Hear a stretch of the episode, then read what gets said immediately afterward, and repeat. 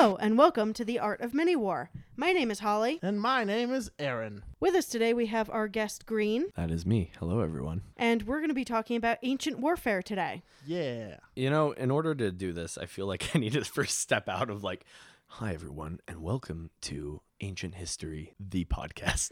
I need to like, Yeah. I need to put some emotion into this shit. All right, so Greene, you're an enthusiast of just Greeks mostly. Greeks mostly, s- yeah, that sort of thing, yes. Um, Uh huh. and Y- If So- you could buy every hoplite in the universe, you would. Well, yeah, but like painting them is another thing. Yeah, but half the- a lot of them are already painted. oh, that's fair. Yeah, every single Yeah. one. Yeah, I just need to start buying that shit up, man. Yeah, man, buy every hoplite. Just infinite hoplites For forever. man, I'll win because I have pikes. I'll beat you with my pikemen and elephants. Don't do that. It'll be like real life. I know. you know Aaron with all his Yeah. elephants. Haha, you can't reach me with my pikes. I'm further away. Don't worry, we've got slings. Oh no. So, as far as gaming and really handling just kind of the unique issues that ancient warfare provides to the tabletop, how do you feel like that's handled and what kind of things that you like with the way, like, let's talk about Greeks since that's something you get very excited about. Mhm. As far as the warfare actually worked, as far as scholars can tell, and the way that gets translated to the tabletop, what are your thoughts with that translation? It's a complicated series of questions. that I have Uh, there. yeah. um, Well, let's break it down. So, Okay. Let's break it down. Sorry, I couldn't help it. come on, dude. This is like what 2,300 years before dubstep was even created. Uh, we're trying. We're Tell trying. it to the new 300 movie, bro. Oh my god. the new 300. He 300. jumps movie. off a cliff on a horse onto a boat that's also on fire. Friend, Isn't that one for like the Battle of Salamis Yeah. too? I think so. Whatever the big boat Uh, one was, it was dumb. the big, the big boat fight. big boat fight. Yeah, no, it's uh, it's a terrible movie. Oh my god! And the fucking airbrushed abs and everything. Oh, I just hell yeah. remember that. I remember I was the only time I've ever seen anything about that. I was at the gym with one of my friends, and I was running, and she like leaned over and like poked me, and she like pointed up at the television. We're both fucking running on the Yeah. treadmill. He like poke like points at it and it's like like there's a scene from the movie where there's i think it's some queen character dealing with some like one of the athenian characters and who you can tell is athenian because they're wearing blue Yeah, just like because everyone from a city state was mandated. yeah, they were to all wear their colors. to wear Yeah. blue Absolutely. but um it was funny because like they were talking but she was pointing out his goddamn crazy airbrushed abs oh yeah. because it was just not oh it was so freaking funny anyway sorry go on do you paint the abs on all of your miniatures? Do all of your hoplites have painted on abs? well technically yes just because of the fact that all, all of them are wearing like a freaking they're wearing like the muscle cuirass Those are those are wonderful. Yes. yeah. oh they're fucking So hilarious i absolute- love you absolutely do paint all the abs Yeah. on them. Yeah. Yep. No, they you have to. I think you legally have to. each one each one a different color i make sure yeah I checkerboard my my hoplite abs. Do you quarter do. your your hoplite abs? No, Yeah. because there's six. Quartering wouldn't work. You could try. I could, but I checkerboard them instead. Oh my god, that'd be a re- real bad looking army. That would look real bad. oh, that'd be some ugly It'd be like hoplites. checkerboarded with like four different colors Oof. It just looks like a like one of those 1950s sci-fi movies, like control panels, but on his chest. You must move. Beep boop boop boop pop.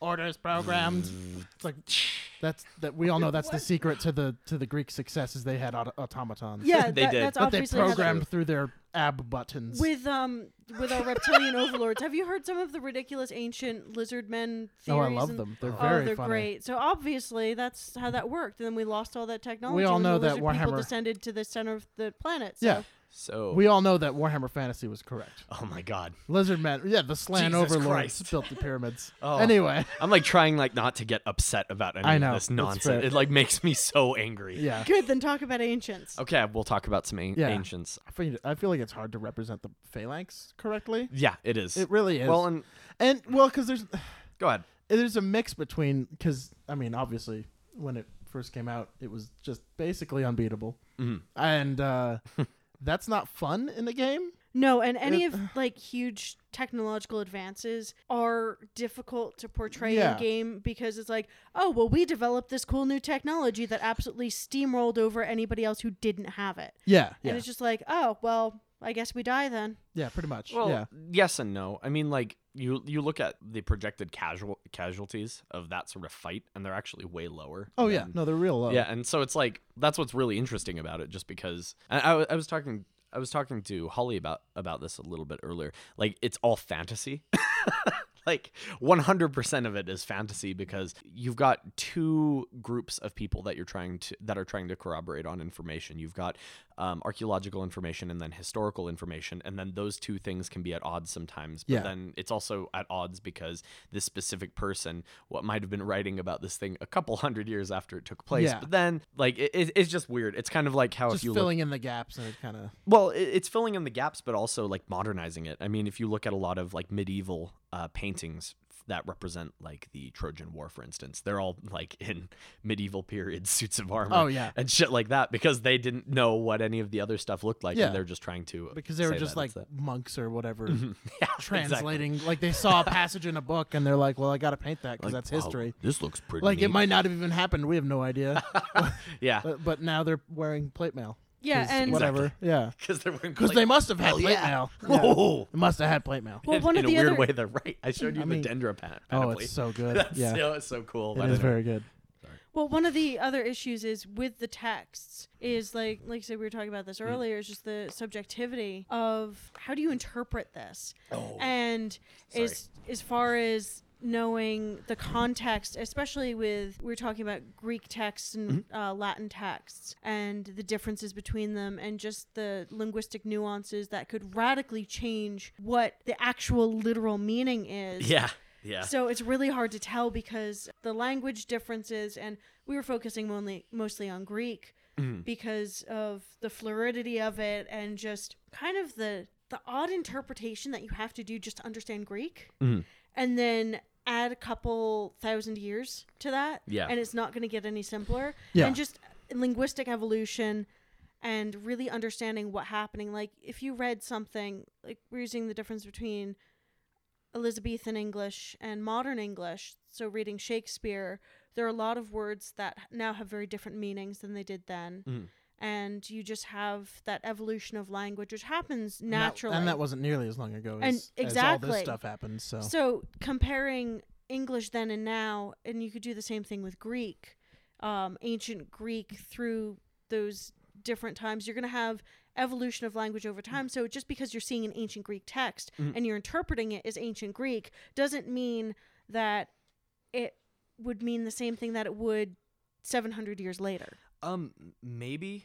Uh, and I, I have to, I have to go ahead and start, start like, uh, with, I've, I'm not, I'm not an expert in Greek itself. Like, I, that's, that's a language that I really want to, uh, start getting into. I've got, you know, I'm, I'm just starting with ancient Greek, but, um, uh, what I've understood so far from a lot of people who are linguists who are studying modern Greek is that there's a lot of the language which is the same, which is fucking crazy to me. Yeah. That like, you know, that it's like it didn't change much. it didn't Yeah. change much, and I'm wondering if that's just because of the fact that they were they were a like uh the the Delphic um the Delian League sorry um not Delphic not Delphic at all um but uh Delian League was a maritime power but they weren't like as crazy huge as England was. I'm wondering if there's more connect because I don't know much about like English history. If there is like more of a connection for why the language would have developed because they didn't that, come in. way. They didn't come. Maybe it's because they didn't come in contact with as many languages. Yeah. like because that would make sense. Yeah, and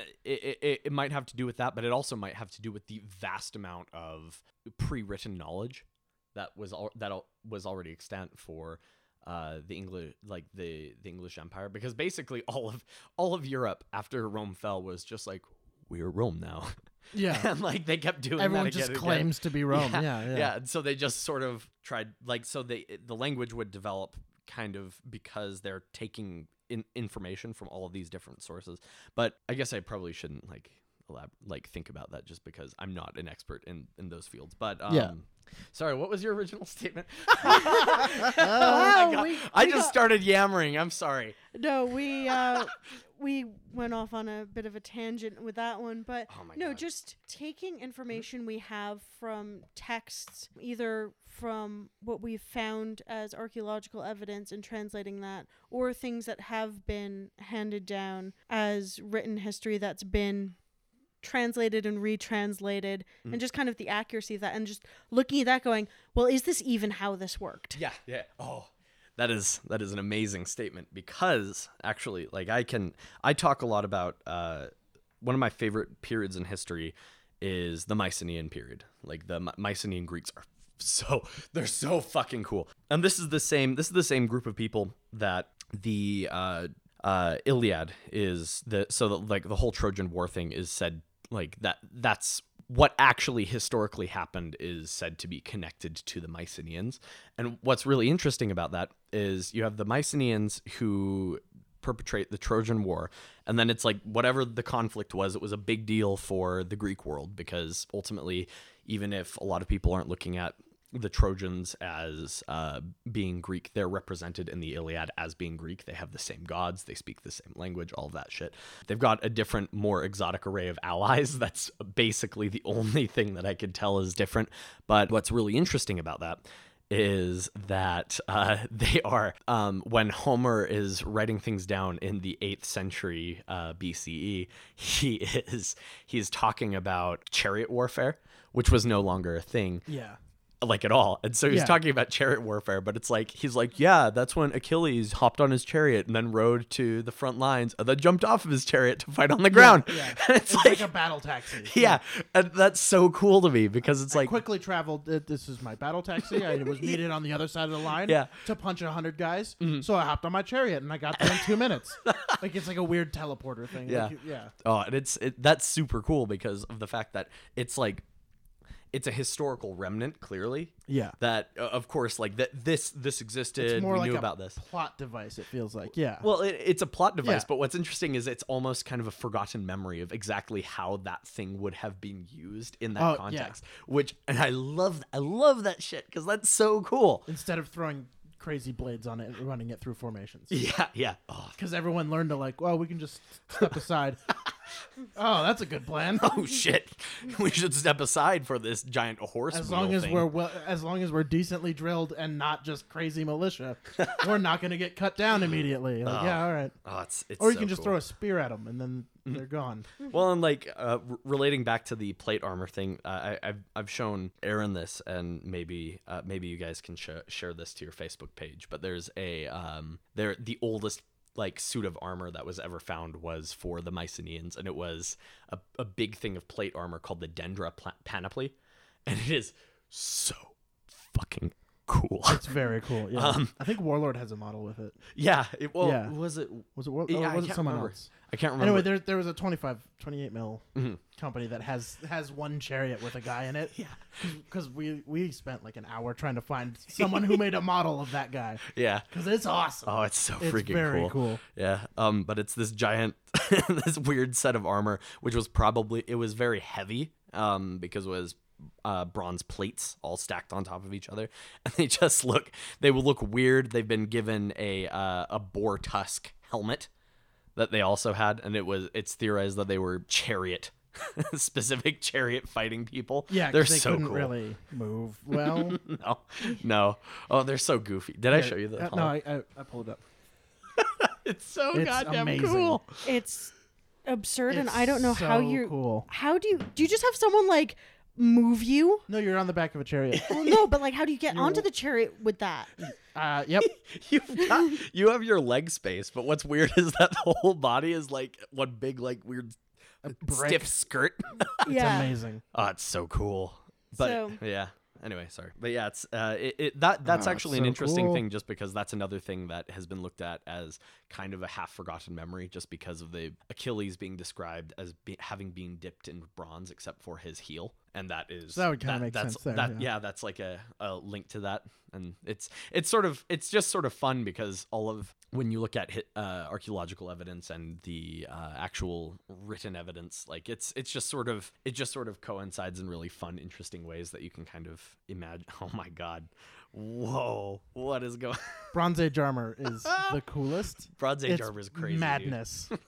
like, like you know how uh, fake fake Vikings through through time have been like, we got horns. Yeah, Oh, these guys actually have horns. yeah. Yeah. Like we're, we're bullmen.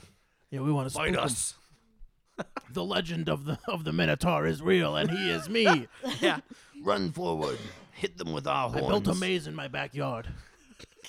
It Now was, run! It was amazing. Oh, I don't get it. You're both fired. That's, okay, fair. Okay. Okay, goodbye, Greene. All right. Okay. All right. Sorry. I this is basically going to be a really really yammering thing of, on tangents. We That's- can That's what we can, do. We can reshoot it if you guys want. Reshoot, re-record, whatever the fuck it is. I don't know what the actual like. Do some reshoots, Yeah, do some re- some reshoots. post production. We'll fix it in post. We'll do it live. we are doing it live, Which kind of. you know, yeah, obviously recording live from the Gadjo dungeon Yeah. Mhm. With the Minotaurs, So since- namely Aaron in Bronze Age armor, which I don't know where he found the suit of armor, but God, you I wish. So let's let's talk about some chariot wars then, huh? Hell yes. Well, Uh, chariot wars and some sea peoples and some Egyptians and Hittites and some some Hebrews in the hills hanging out. Let's talk chariots, bro. Let's talk chariots, friend.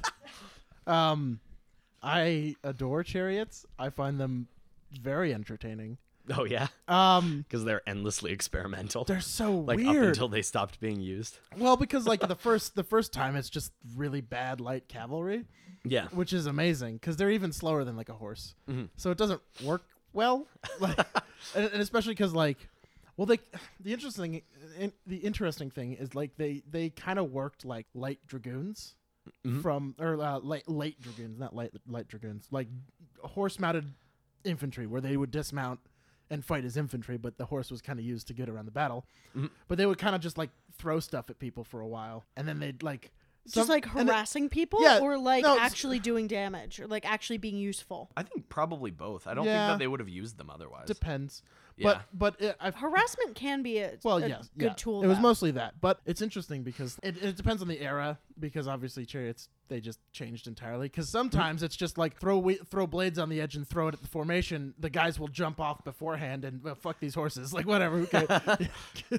We got more. We're a kingdom. Like there, there's also the light chariot where they would sometimes they'd jump off and throw the chariot into ranks. Mhm. Wasn't as effective, but generally they would usually go back for more missiles and throw shit at people. They generally just throw stuff and and, and bows. Well, and I, either of those uses actually sounds really useful Oh, because yeah. this is a period where everyone, if they're wearing armor, it's more like It's the bad. Dendra pa- panoply is like this crazy example of like, Yeah. holy shit, why are these people dressed in blo- bronze? Yeah. Everyone else is like, yeah, let's do wicker armor. I, dude, I, I don't know why I adore wicker shields. I Wicker- think they just look like so everything Cool. that's odd and Wicker unique shields are so cool, dude. Especially it's- especially like uh, uh, Persians with their giant Oh, wicker hell shields yeah. because they're wicker very neat. tower shields with like Mhm. the rounded. To- oh, they're so cool. They they are super cool. Mm. Which it's effective wicker because shields. we've all done fencing here, so like Mm. we all Yeah. have some actual like real world experience with martial arts. Mhm. So thinking, because I do longsword, they both do uh, sport fencing, and just Saber. thinking about Foil. Foil. that sounds so sad. oh, it's like longsword, saber, foil. Oh darn. I always wanted to do saber, and then like my fencing instructor was like, "No, you master foil first. I was like, "Why?" Maybe it's because I mastered foil first. Greene. Yeah, I didn't master. I just went straight into longsword. But yeah, thinking about like fighting with longsword, Mhm. which is what I do. I mean, that's not what they were using. No. But it's enough of an analog that you can kind of have at least an idea. And like a wicker shield is brilliant Mhm. because it can get in the It's way. cheap. It's light. and it'll catch weapons. It'll catch weapons because all you Especially really need to do is have it catch enough to deflect. well, I mean, when everyone back then is using spears, Yeah. piercing weapons, it'll grab a piercing weapon, but like a cutting Will weapon. Yeah. Okay, Yeah, I, I, I didn't. Yeah, I didn't actually, actually. if you use a it with very- emotion, Mhm. like um, because the, the spear would go into the wicker, it would g- probably go through the wicker depending on the force, of course. Mhm. The force, of course, is Mhm. fun to say. Anyway, but th- but if you're mo- you move your shield at the same time, you're gonna rip the weapon out of his hand or Mhm. break the shield, break Yeah, the spear. Which But like against a cutting weapon, like um, the Egyptians had a really interest, like they had a, a big use of axemen, which that that they uh, wicker shields uh, didn't help. So those guys were actually very terrifying, even though they were just they they didn't have like any armor or shields. Usually, they would just run around in their desert. with their axes. Yeah, they had the, they had the cool military hat, and that's like Mhm. that's it. That But- and a big axe. But still, even with like a big shield like that, just enough that you're making yourself as a target, a stranger target, and Yeah. a weirder thing to try and calculate. Like Yeah. even with a cutting weapon, you're still thinking like before you make a cut, you've got to think of where that's going to land. Mhm. So when you have that as a big old distraction to that, it does help. Yeah. And it's just like it's wicker. It's not Well- expensive. it's not hard to make. yeah, No, And and it's just you know the most important aspects that I heard about it was that it was it was because they were light and they like as, Mhm. at least for the Persians I know that they were Yeah, and they were basically since most other people were not fighting with they weren't fighting with mass amounts of arrows they were going to be fighting mostly with like slings and stones Mm-hmm. Yeah, and it was like they Wicker's were great for that because like yeah. yeah. like That's all you. That's all you really need. Most people are spears and slings. Yeah. Yeah. And you're not carrying around this big hulking heap of a thing like Viking shields are effective as a weapon in and of themselves because of mm. the heft of them. yeah Which if you don't need to be up against something where you need that level of just it's a big hefty chunk of wood, why would you fatigue yourself Yeah. carrying it around otherwise? Because then you can outmaneuver your opponent. exactly. Yeah. I don't know I'm a big fan of the uh the aspis that the um that the hoplites used Well, because yes. that's goddamn terrifying yeah, yeah, it's A little, bi- little bias. I love I love yeah, w- way too much bias. I, Yeah. I won't I won't pretend as though Whereas it's I, uh, oh man, why why settle for a spear when you can have something three times as long, if not eight? like, God come it. on, man.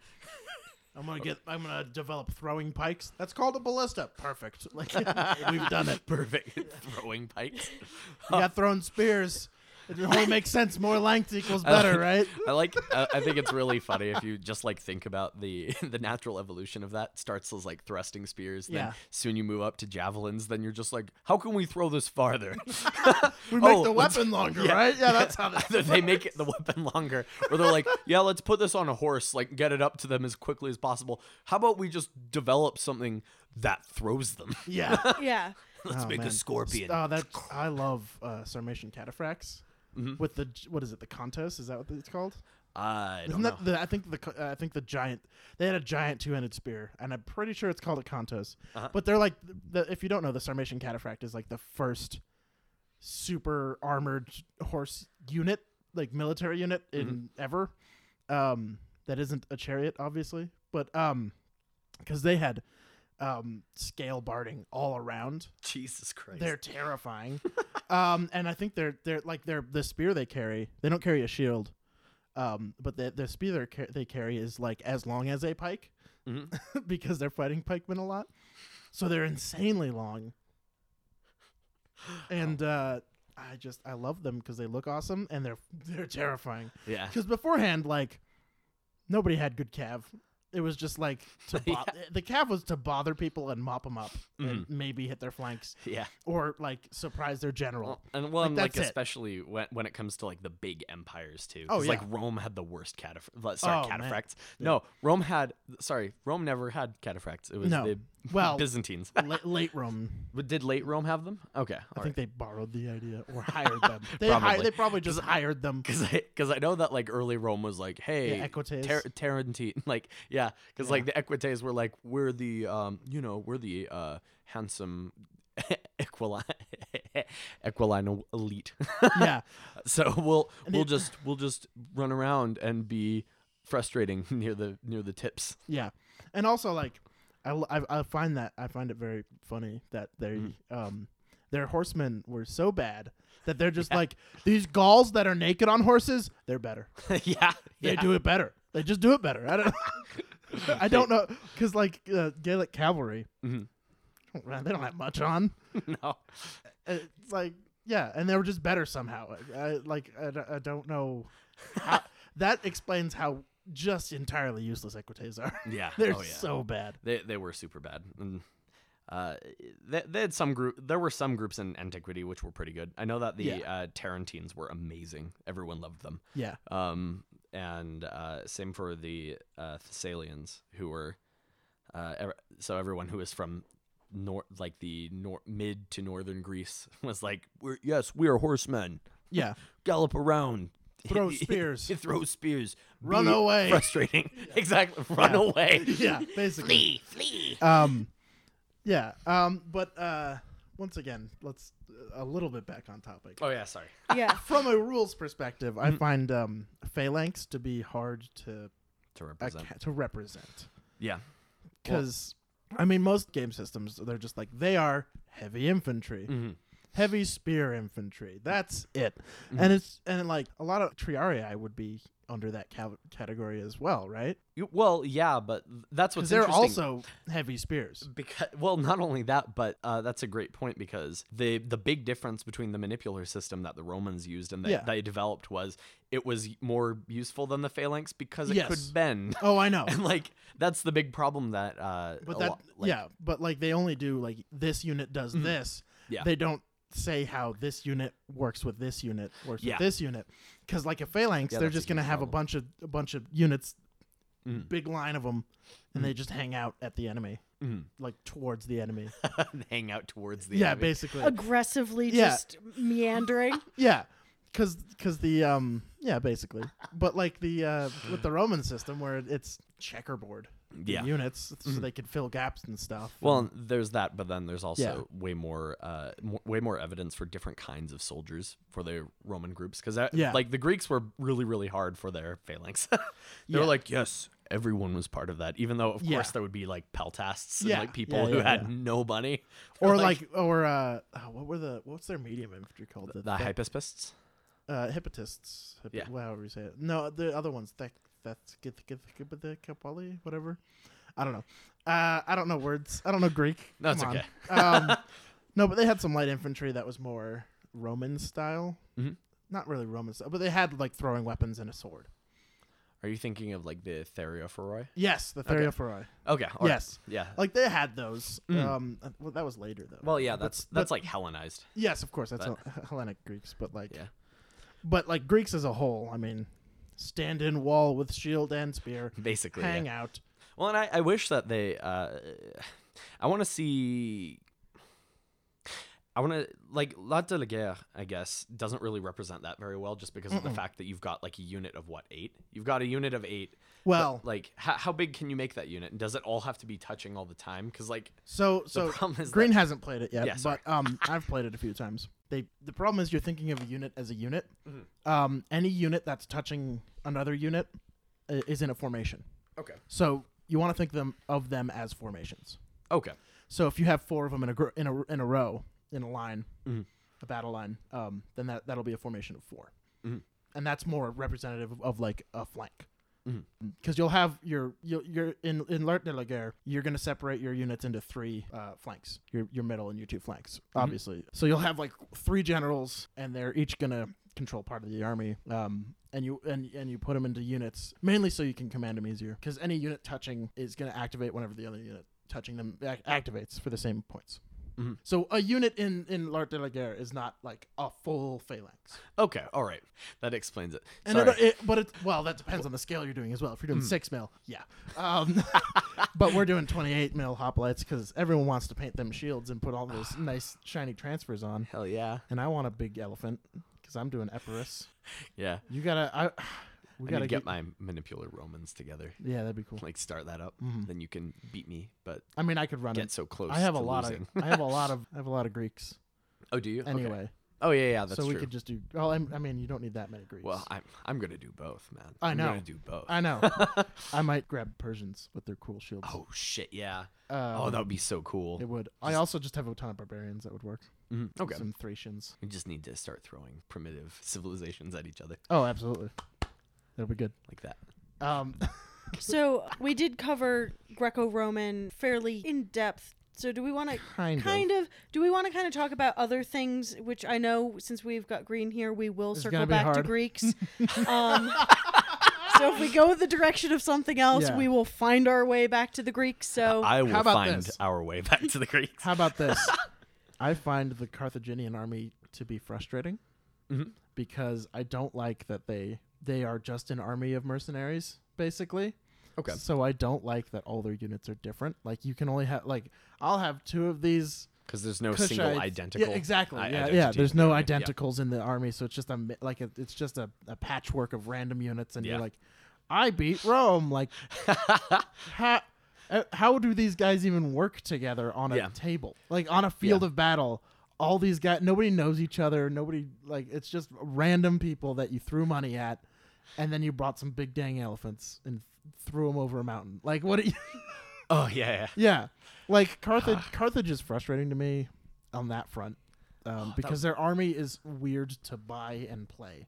Well, do you think that do you think that a lot of the problems that uh, the problems that kind of plague ancient warfare tends to be that the scope is too focused just on the infantry side of it because like a lot of the engagement with Naval, like Car- yeah. Carth- Carthage is naval Yeah, it's a naval power. Yeah. and so it would be more interesting to kind of see how that runs well, I mean, the problem with that is that if you're doing boats, every boat is the same boat. well, I mean, not really. but like some boats are, are bigger boats, boats, and yeah. some boats are smaller boats. Yeah, um, and some boats are cheaper boats that's true. Yeah. I feel like ancient naval is it's a weird topic. Mhm. Um, because I mean, you're just ramming the crap out of each other. That's it. Do you- All you're doing is ramming, killing their oars, and maybe boarding them and stealing their stuff. so I think Like, the it's- other which issue it's very cool. Don't Yeah. get me wrong, but I, I there's just not enough variety. I feel Mhm. to facilitate a game. And I think like the other issue we have is we tend to approach ancients from a very modern perspective. Yeah. And we're not taking into account really how ancient societies worked and how that would affect the ancient warfare. And we're just like, Yeah. we are, Yes. you know, 21st century people looking at these cool dudes with, you know, the cool shields and the cool chariots and let's throw them at each other. And we're not, it's hard to have that perspective of how warfare worked because we're very much shaded by modern conflicts and more how warfare is within more rememberable history. yeah So I think that also adds to kind of that issue of, well, it seems weird because from our perspective, it is. Well, it's because, like in ancient history, a lot of, like a, gr- a great example of that is how luck has kind of been pushed out of the concept of modern warfare, where it's just whether an action works or it doesn't, it seems to be thought of as something that's all based on just strategy or just sort of uh, brute forcing. because they have we situation. have enough information to Yeah. actually like assess a situation where it's just like Mhm. the guy on the horse said there's a hill over there yeah, exactly. and there wasn't Yeah. like well i guess we lose to these guys like you know exactly. Well, and i- if I were to, if I would design like a uh, a historical navy sort of game, it would all sorry, a historical, an ancients navy game. I, I feel like the ships themselves and the civilizations would be secondary to really super complicated like weather and terrain. Uh, Yeah. functions just because it would all be based on whether or not you get fucked by the weather and terrain. yeah because like if you're going to go and navally invade carthage Yeah. roll to see how many boats got lost on the way Yeah, or how many showed like up because i mean like even even i'm i'm a big epirus boy i like epirus a lot that sounds weird I love that. I, I'm a big Epirus but if boy. you, if you uh, if you know your geography Yeah. uh, when they invade Rome, that's not a far distance. No. But It's uh, rough. but man, did they not make it what, Yeah. as many like. By the way, Epirus was the first person. They were the first people to successfully transport elephants on the sea, which uh, scared is the a- crap out of Rome. It's Oh my God. mind blowing. What like how the what you got elephants on a boat and you sailed them Yeah. across The, the sea, sea. yeah. And it's just like how but why but uh, Oh, I'll tell you. sure, uh, Okay. uh, well, hey, now that we know that elephants find humans cute, that's how you're just like, come along, elephant, and they're like, oh, look at the human. Um, I'll go on your little wooden boat.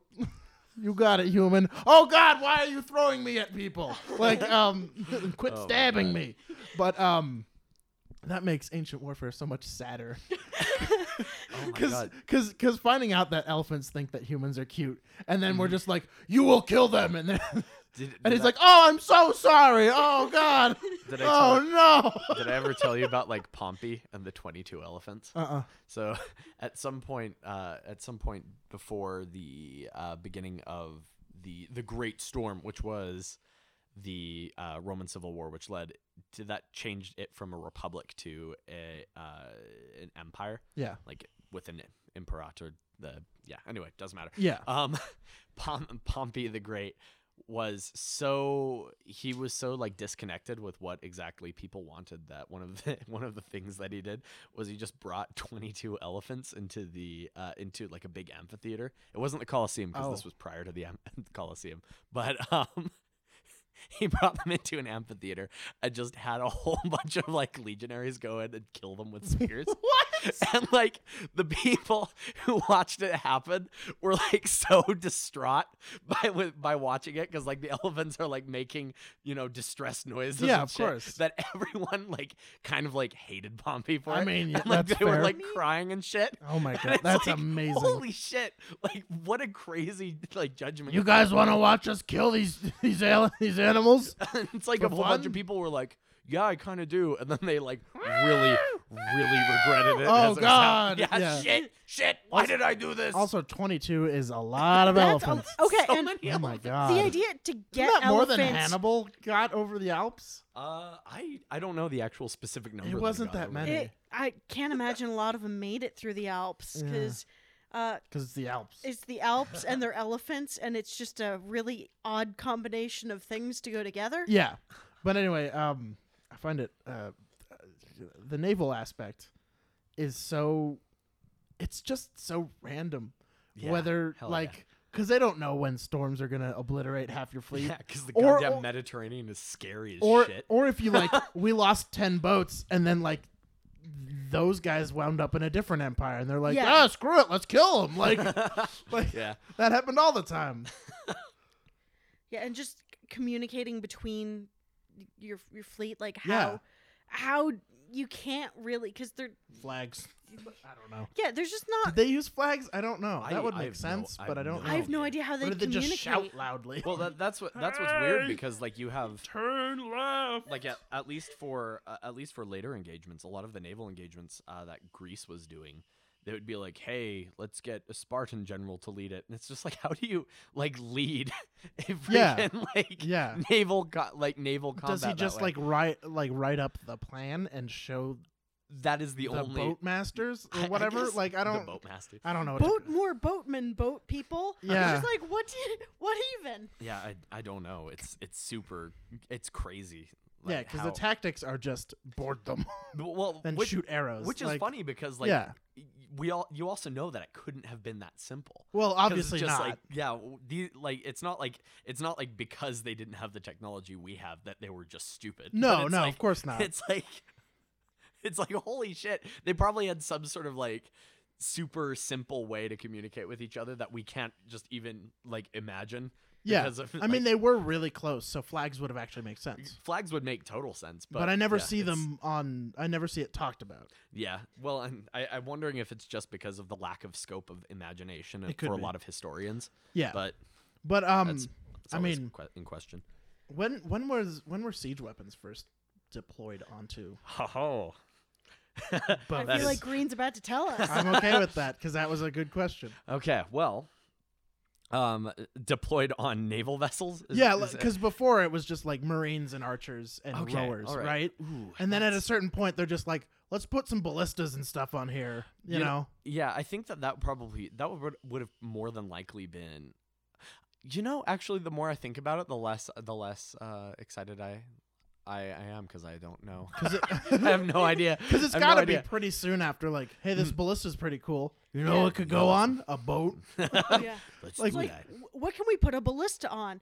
Oh, look at all these ballistae boats. Yeah. Let's Yeah. put one here. Let's put one there. These are Yeah. these are dope. We can launch giant giant spears. And then Yeah. like people were like, "What the fuck? Why are they putting ballistas on these things? Do You know what we should do? We should stop building castles on our boats." Oh god, and I then love you get those. like Quinqueremes. I love those. yeah, they're fucking Oh, awesome. when they have the like the big ar- the archer towers, like mm-hmm. an actual tower, so they can Yeah. fire down because they had the side protection, so that Yeah. the archers couldn't fire directly. so Um, they're just like, let's build a tower on top of this so we can fire down at them. Ah, so cool. the first like thing that I can imagine, the first sorry, um, siege weapon that I could honestly imagine was is probably like the uh the Corax on the like the it's it's the same thing that the Primarch gets his name from the Corvus Corax, the the Uh-huh. thing that the Romans developed to capture Carthaginian ships because it was just like a big hook. Oh yeah, like, yeah. grabbed onto Yeah. their boat and then they just stormed it. That's the only. Th- I think that it would just be a logical. They just turn it into like that. a siege tower that would be designed to f- slap onto the walls, right? yeah. Yeah. Like, yeah, let's let's we'll just throw that at a boat. let's put that on a boat. Yeah, because Italy somehow Rome Yeah. had apparently just not great at navy. no, they had somehow, terrible- they had a somehow terrible navy. It's they're a in the giant middle of the peninsula. yeah. How do you have a terrible navy when you're like Rome? because they were focusing on I know. th- like they It's just, just did- ridiculous. Yeah, they were they weren't very great at the boats. Or yeah, they just got by with dudes with shields. And, Yeah, and well, throwing uh, spears, Like another thing which is to worked. like they they didn't like at that point they didn't have any as far as I know and as far as most historians know they didn't have like these grand ideas of empire they just sort of stumbled into accidentally Because they wanted that. to steal a bunch of stuff. yeah Because I mean, they, basically yeah I mean, Rome collapsed after they ran out of stuff to take. to keep taking Yeah. yeah exactly And I mean, one of the reasons they were so successful being able to take things Mm-hmm. was because of the infrastructure they built, which they could make up for a lot of other shortfalls because they built good They have- roads yeah. and bridges. I mean, there's still bridges in Great Britain Mm-hmm. that were built in Roman times that are still in use today. yeah yeah, And it's just like, well, they obviously knew what they were doing w- as far as that goes. So Mm-hmm. yeah that because when Romans arrived they were there to stay yeah, yeah. So as far as like Romans, you know, not being good at naval, well, that's fine because they could build some really fantastic roads. So Yeah. okay, let's do this land And thing. We're better at it. And that's way more reliable. You don't get lost on a road nearly as much as like, oh crap, a storm. yeah well Eighty percent of us sunk. Like, uh, well, Yeah, if you're sinking on the road, you have other issues. Yeah. well uh, the, the the whole sinking is so super compounded because it's of the not even that sinking they- half the time. It's just like we got lost well well and that's then what's died of interesting, is, starvation like, because we couldn't find land. they tried or not, whatever. They yeah, would try not to get to get lost because it would take forever to sail around the Mediterranean because they didn't just go from what like it's not like you went from Italy down to the top of Africa. You tried Yeah. to go all the way around around Yeah. Greece, around Turkey, deep around water Egypt, was uh, not Yeah. good for you. and they were like, "Let's like I I can't deal with not seeing land." Yeah, Like, yeah, yeah. But then also, what happens is if you're really close to land and then say there's a gust of wind which pushes you into the rocks, Then it's just like, uh, oh there shit. are rocks there to Yeah. be pushed into. Yeah, eighty percent of your crew Yeah. is just killed. Yep. Yep. it's there just they like go. Jesus Christ. Yeah, all your rowers died because they couldn't get out fast enough. Like, well, all right. I guess we Oh my live in Spain now. guess we're Iberians. How's it going? oh hey Iberians, How's it going? then you get slaughtered. well, yes. I love that Rome just straight up stole Spain's everything, and then ju- we're just like, we can do this better. yeah, Yeah. yeah. Well, that's like how Rome just operated in general. Yeah. they're like, yeah, aqueducts. Yeah, we can do that. Yeah, we. Let's do that. I, I, I gotta go back to spears. Sorry, go on. I love spears, Fuck yeah. and uh, I don't think that spears are clearly the best weapon. Hell yeah. And um, I'm a Dory man myself. I love understand I that. love the um just from an evolution of warfare s- perspective, how obvious from hoplites to just pike formations. Like it's it's ridiculous how like a direct line that is, Mhm. even though they fill very different roles cuz like pikemen in like woods useless. Yeah. They're dead. They're dead. You just sent them to their dooms. They're entirely dead. They're drop those fucked. drop those spears, get your get your sidearm out, go do that. But then you have a smaller shield because pikemen couldn't they had it's a pike, it's two hands but Mhm. The anyway. But Good like buckler. but it's it's it's just it's it's very interesting to me that the direct line from spearmen to pikemen Mhm. I find that very cool. It's yeah, it's oh my god. Histo- historical weapons are cool. yeah, like the lines are the, the lines are super interesting, especially when you're um especially when they they specialize in what specific battlefield role that they're supposed to take out. And I guess that Mhm. i- i- to a degree, at least my way of looking at it is a little bit too video gamey because a lot of it has to do with like Age of Empires 2, where it's like yeah, yeah, the direct evolution is this, and they're really good at taking out horses, and that's it. But like, yeah. but like they're also amazing, yeah. just against everything. Yeah, that, that that actually upsets me about Age of Empires. It's like Yeah. Pikemen, I should just be able to mass these and then kill everyone because that's how it actually worked. Un- unless you don't go near trees or rocks or streams. Just play as Byzantium, then you can. Really flat land, you're good. Yeah, exactly. Like, Oh darn a hill. yeah, yeah. Oh shit! Well, unless you're at the top of the hill, Well, yeah, but then you're then you're good. Then you uh, get your plus one bonus against infantry. no, it goes from a two to a three. Greene. Sorry, an sorry, extra you're right. plus one. Yeah, that's a Pikemen yeah. already get a plus two against all, against all. and they negate impact. Oh my god. That's that's please never Why do I- write pikeman rolls. no, that is actually how they work in. Is L'Arche it de really? They get That's- plus two against all.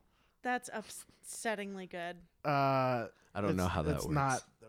I'll they're use- very expensive, and you will have a very short line, so they get flanked so fast. Okay, that's fair. Yeah, and uh, uh, most things get plus ones anyway. It's not that crazy. It's not like plus one to hit. It's different. we need. To, Don't worry I- about it. we need to sit down and play that game, Aaron. Yes, we do. Yeah. I have played it. It is fun.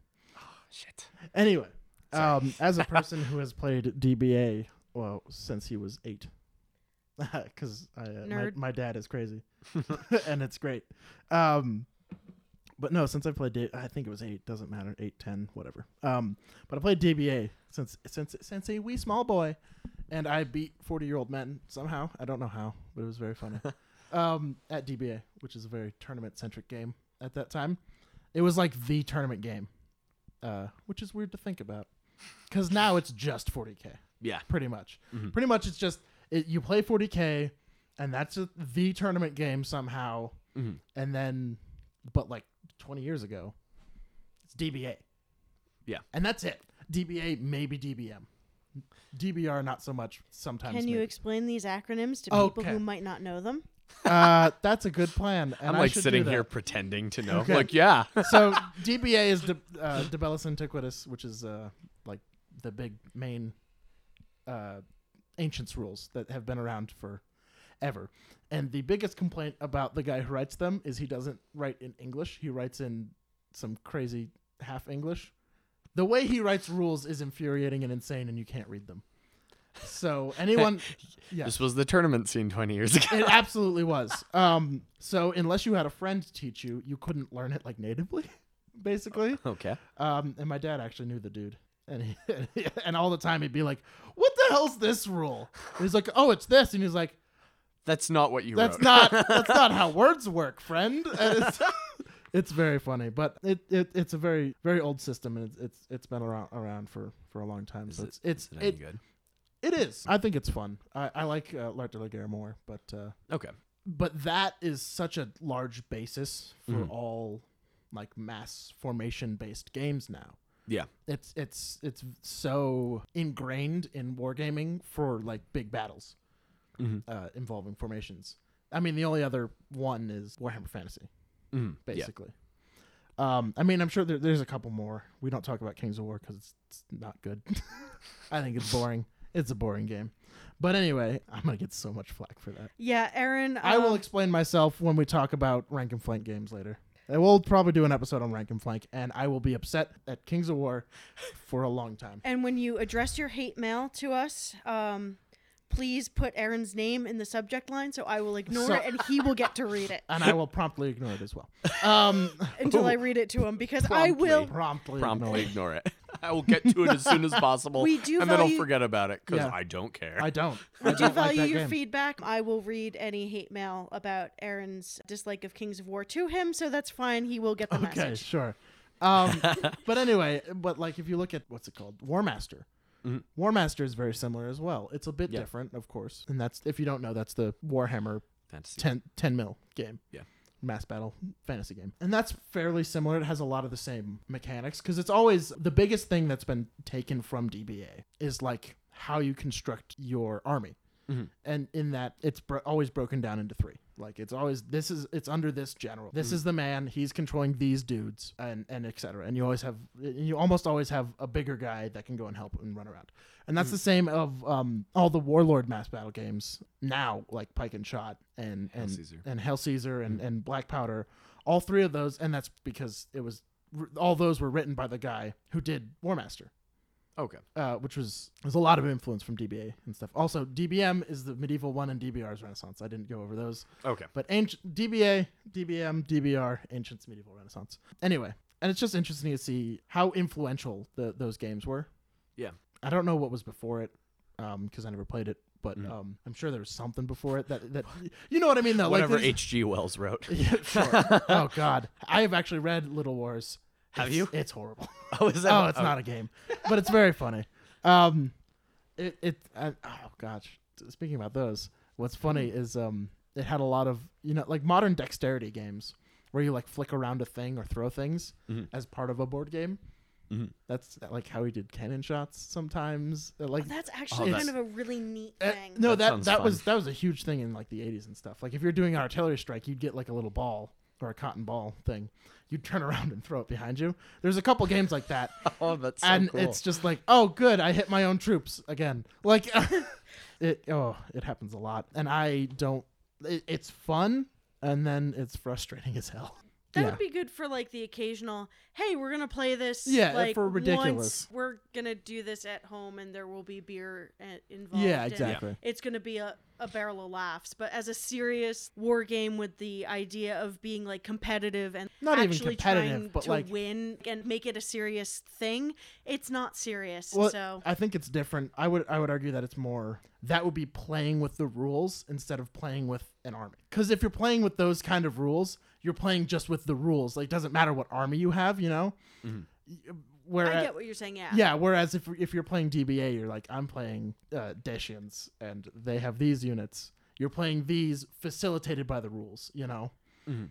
Instead of I have who cares? I'm throwing puffballs behind me to see where my artillery lands. You know, it doesn't Yeah. matter at that point. And that is a complaint I do have about certain game systems, Mhm. um, where it just it feels yeah, like playing oh, the rules versus playing your army. Yeah, it, it's like oh well, it doesn't matter what army I'm playing, what who they are, what they're doing, because my stat line is going to be the same as my opponent's stat line. Yeah. because there's just no real account for And differences. and that's a thing that I have a problem with bolt action. I was about to say Yeah, yeah, bolt bolt, action. action. Uh, Kings of War is a problem for me on that. do you know what? Do you know what we should do? What Like next, cr- like- create a Aaron's bad list. Well, not not just like an Aaron's bad list. I would Uh. love it. I would absolutely love it if I came, went into went into Gajo one of these days and we just like sit down and we sit down and just play a whole bunch of like small scale games of the freaking all of these formation games and you're like okay we're gonna play fucking Kings of War right now I'm gonna show you exactly why this We can system do that. shit I can do that. I'd be su- I'd be super Actually, down it- because when- that way I know what a I'm day, talking about Yeah, spend a day, and you get to play more rule set because you haven't actually played that many rule sets no I haven't at yeah. all And Yeah, but- we need to change that. when we uh, do an episode about game design and mechanics and things that work, things that don't, and Yeah. we'll definitely do. We'll have a fun demo day at Gadget. Mm-hmm. We'll grab a bunch Yeah. of minis. We'll have a bunch of rules, and we're just gonna have fun with all these different rule sets, exploring, you know, our likes, dislikes, that sort of thing. And I would like to definitely compare older rule sets Yeah. to things that are coming out now because like we've talked about before within context of just games as a whole going from those bookshelf hex based games where you're just like holy okay this is a whole bunch of rules it's a whole bunch of words not a whole bunch of it makes sense together it's Yeah. just bricks of text You just look at, you just open the box and you're like, gulp, here we go. Like, um, whereas modern games are better with having rule sets that are simpler to understand at a core level, Mhm. but then each unit or faction adds its own little flavor of complexity. So it'll be its own little thing, I guess. yeah, And that makes it more playable because you're like, oh, well, I get the core concept of this. And that's really neat because it's like, okay, well, on a base level, this is how all these work. And then when you pick up your army or faction book, it's like, oh, well, you know, because of the gimmick or mechanic that we're going for for this flavor, you add this, which is great. Yeah. I love that about modern game systems, which as far as like handling historicals, it it works as well because people from different areas would have a preference to different technologies and different weapons. So having, you know, kind of a baseline, this is how war works Mhm. In this world and accepting that historicals you do have to suspend reality for a little bit. Yes. You do have to create a fantasy version of that period Yeah. where it's a little this is how war works in this period Mhm. this is what it, we do and then oh well if you're from this area or you know you're this army you do these things and this is how like your slingers work or this is how your hoplites work or this is how your spearmen work and that's just kind of adding to that foundation of this war world we've created so if that makes sense to Mhm. you guys and that's a Yeah. very modern take on game design Well, and it's it's a modern take, and I would argue that it's probably the most accurate take that you can have when it comes to like historicals, because Yeah. we don't know what happened. so Yeah. it's just like you Make, know, make, play some make 'em up. yeah, play a little bit of make 'em up. Just Yeah, be okay. Be okay with the fact that you can't be one hundred percent historical ac historically accurate when you come to a specific way that a specific group fought all the time.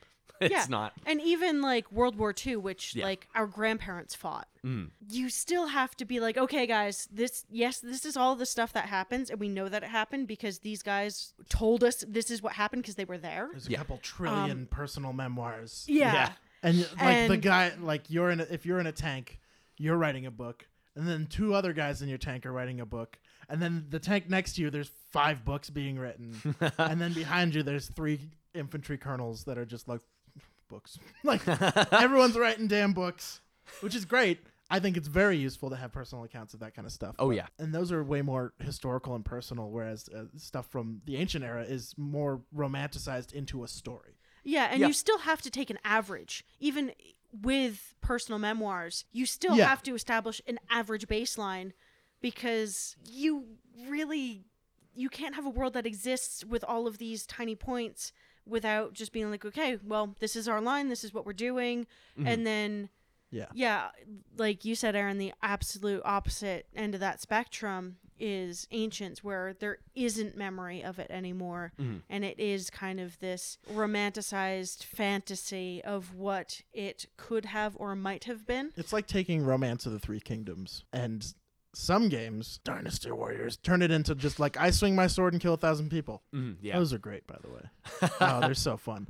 But like using that as a historical text because it's so uh, romanticized, I guess is still the same word. I don't want to use the same word again, but I'm gonna, and I did.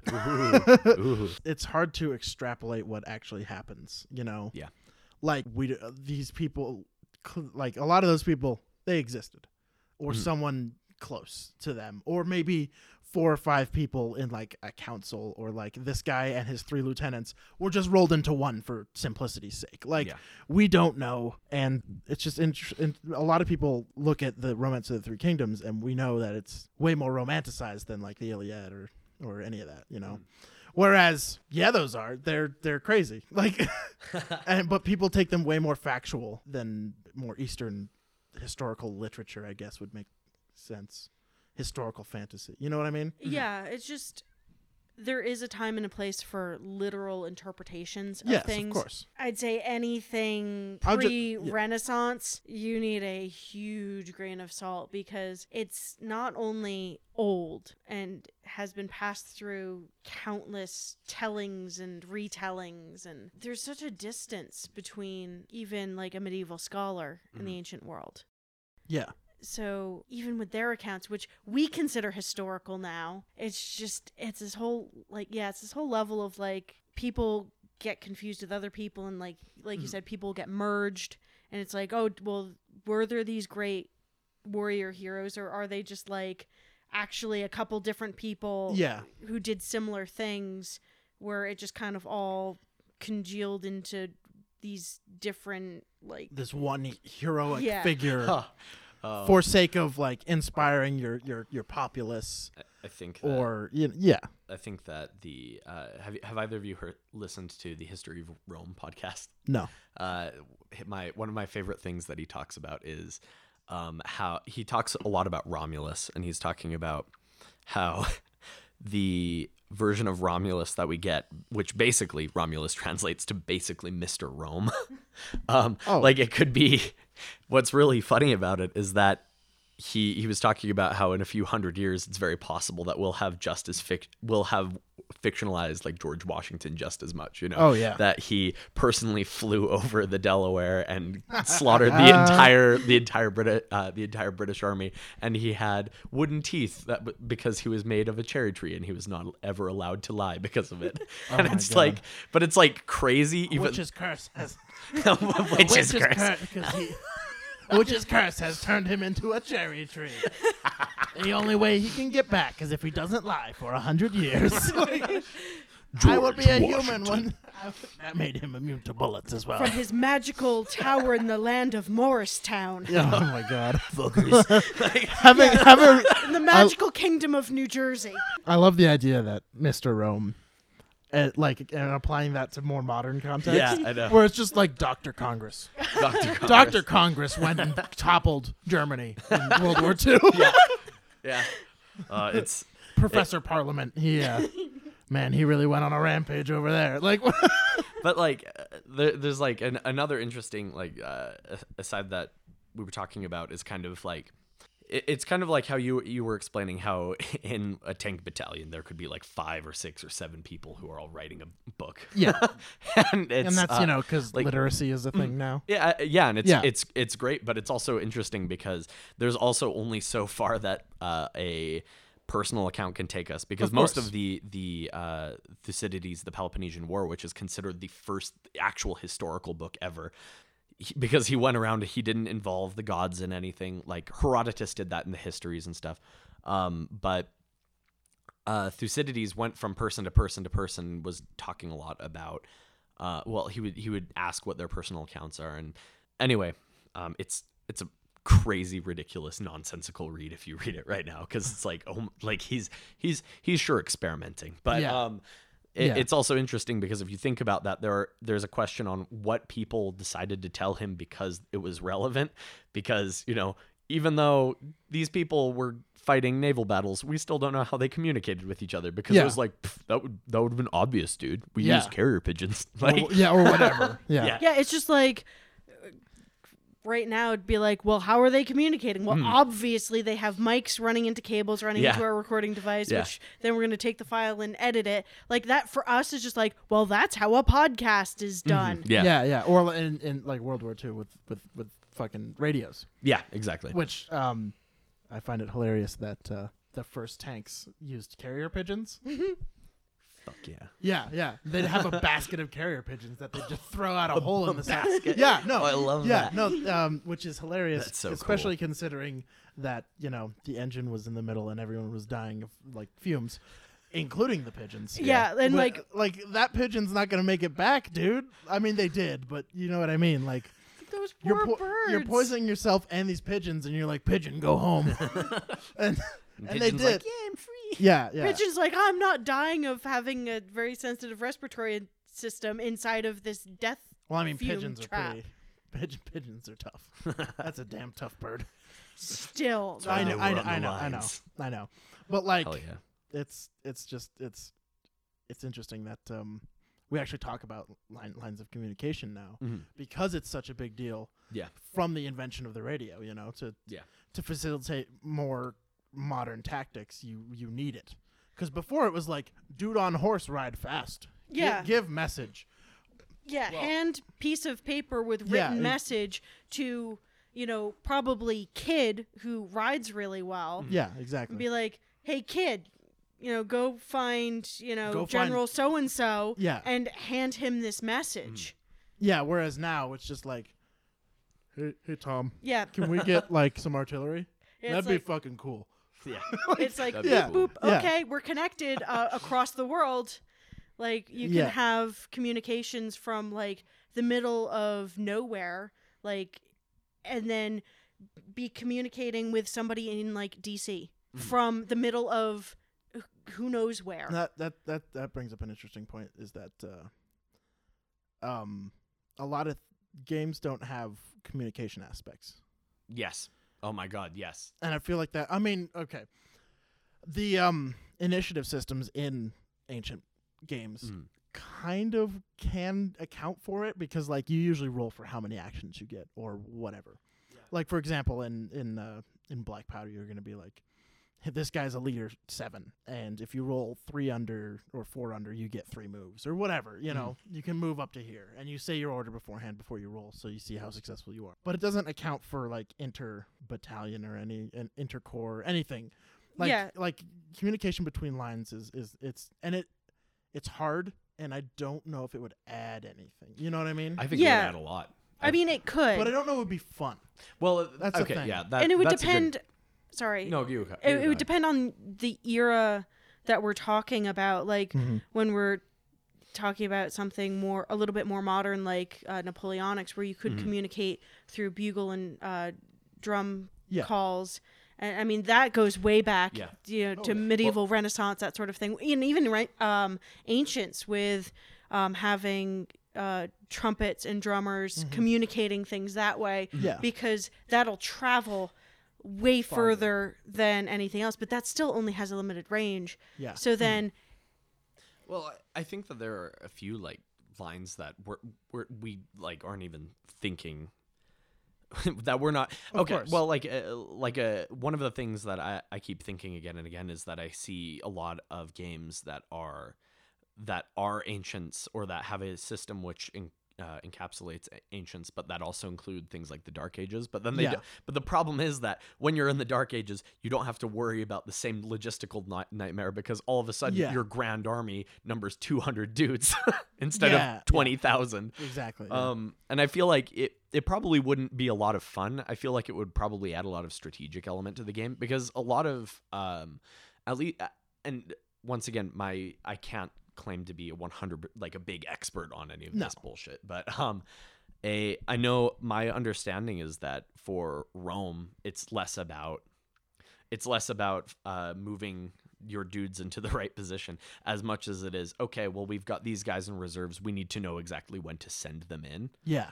Um, and i feel like that way you're mitigating the communication aspect because it's not like oh shit we're being surrounded it's like oh don't worry we're being surrounded but we've got some guys who are going around to Yeah, that side yeah. now and yeah i just I think it would, it would be interest. I I think it would be definitely interesting and worthwhile to The kind only- of experiment with The only it. Rule cool. that um, I feel the, the the one rule example that I can find in a, a more popular game is in, in Flames of War. The Russian tanks they have what's what's called hen and chicks, which means if they move, they have a minus to hit, and that's because um, it's it's partly because of their command structure and partly because uh, they didn't have radios for a long time.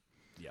Um, I feel like it uh, it shouldn't go into late war because at that point most of them had radios yeah. but they still have hen and chicks in late war, which I think was weird. But anyway, um, and that and because in their ear early, early like T thirty fours and BT sevens and all all their all their tanks, they didn't have radios in them, Mhm. um, except for like scout tanks, I think. They had very few. Anyway, so they would Why was that? um. they're expensive. They're- was that okay? Well, they're expensive, and well, they could have afforded them. They made thousands of tanks. well but, that that that's what. I, but they I didn't know that they, they didn't know if it was that useful yet. okay, because Because because it wasn't because it wasn't a tried and true. World War method yet. uh, exactly. Yeah. World War II was uh, insanely experimental in, in every re- regard, Yeah. and that's why the British have their own tank system because they thought it was going to be World War One again, and most people did, Mhm. except for like Germany.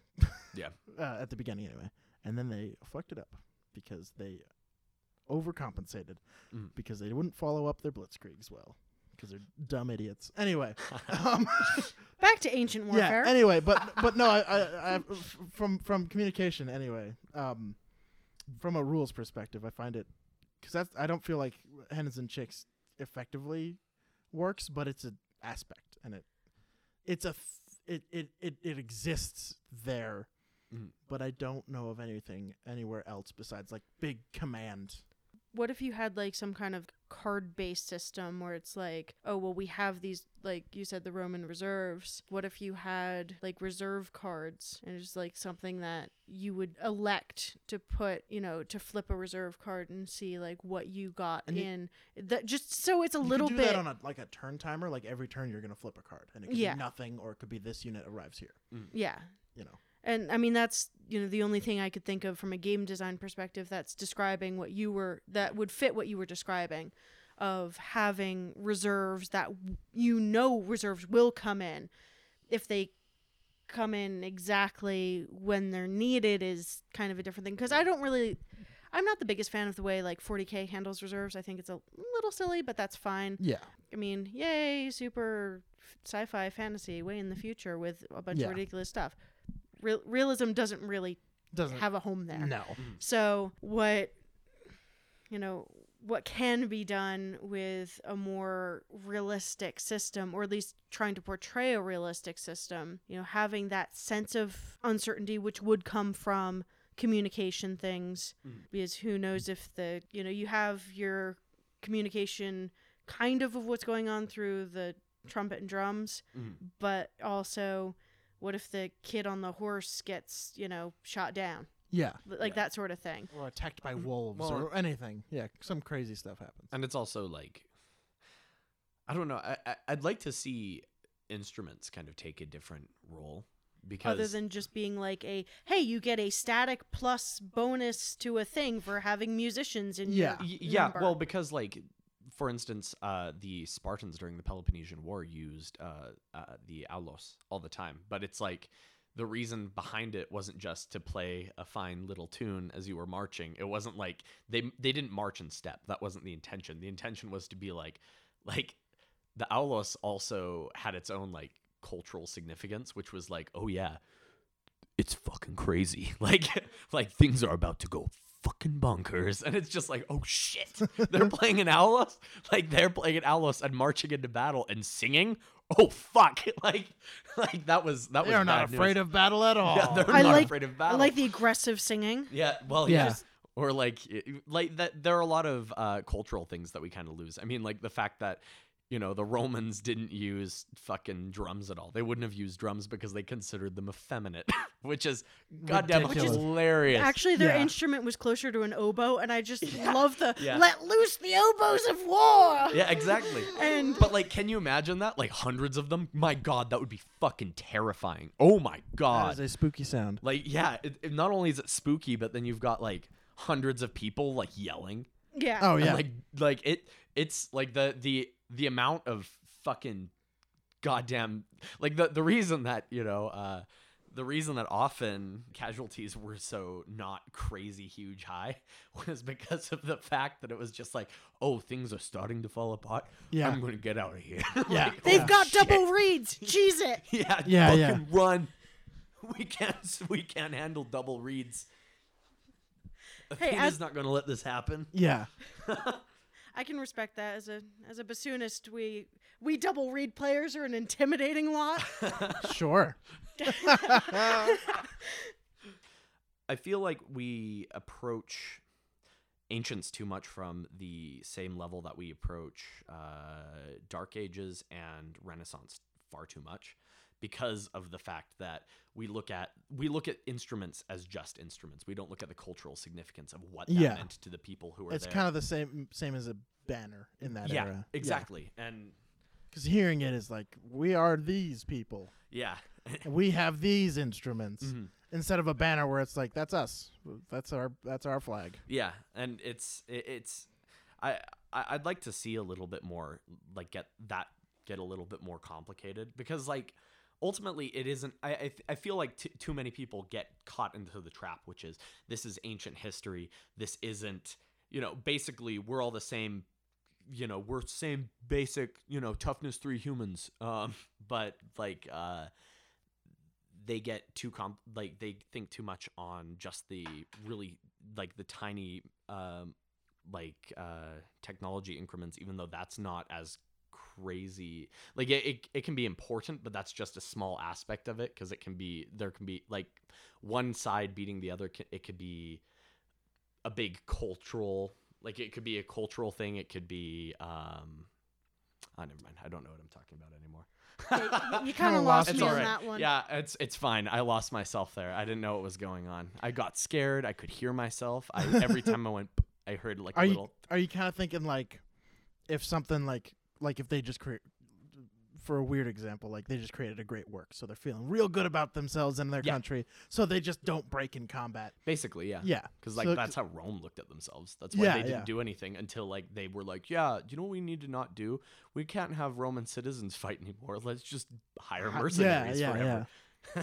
So is that kind of the direction you were going Uh, where it's it's just kind of. you feel real good about uh, Athens is dope right now so that means we're not going to break. Yeah, exactly. And Yeah. like, uh, uh, but then again, it also kind of gets more into the area that I was saying with the naval, ancient navals, because it's like all of a sudden you're working more with the terrain, the environs. You're you're dealing with other things that are external to the war game itself, which kind of makes it almost more like a fucking total war sort of thing. Yeah.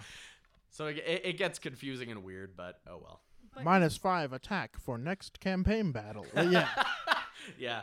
But is there a way that, you know, we talked about how modern games work where it's like Mhm. you create a universe and then you kind of fill in like with different armies within that universe what their strengths and weaknesses are.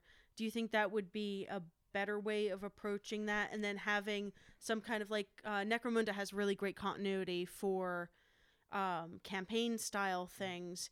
So pulling something from that where you will have like stats that continue and bonuses and detriments. hmm So if you did want to do like an ancients campaign and just having it happen in a way similar to that because I mean as far as campaign stuff goes that has one of the better systems I've seen.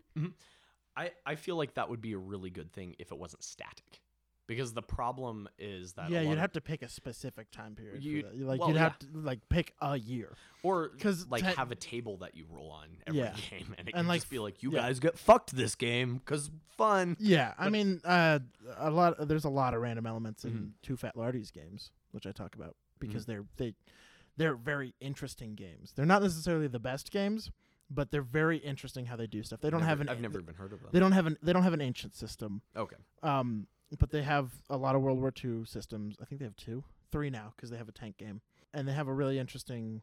I think they have a Vietnam one, and I think, but the one that I've I've been uh, I played recently is uh, Sharp Practice. I talked about this on another episode, but um, Sharp Practice is it, the way they do stuff is very interesting in that they randomize a lot of things, uh, but like the basic core of the game is very simple okay, uh, for example, the initiative system, like the turn sequence system in, in sharp practice, is um, basically each leader has a card, Mhm.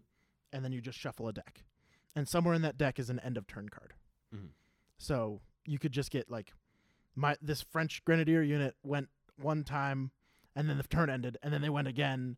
And then all the British units went and shot the crap out of them, or whatever. Like it's it's uh, there's a lot of ran- random elements. In fact, you even roll randomly for force morale and that's the point at which you break. Is when when your force morale is broken, obviously. But like you roll randomly for a lot of stuff, and there's even extra charts of random you can roll on. Like you can roll for the personality of your leaders. oh, even. that's so cool. It's very cool. love that. Um, for like a campaign system, I find that fascinating. Mhm. Um, but um, um, it's it it a lot of that stuff.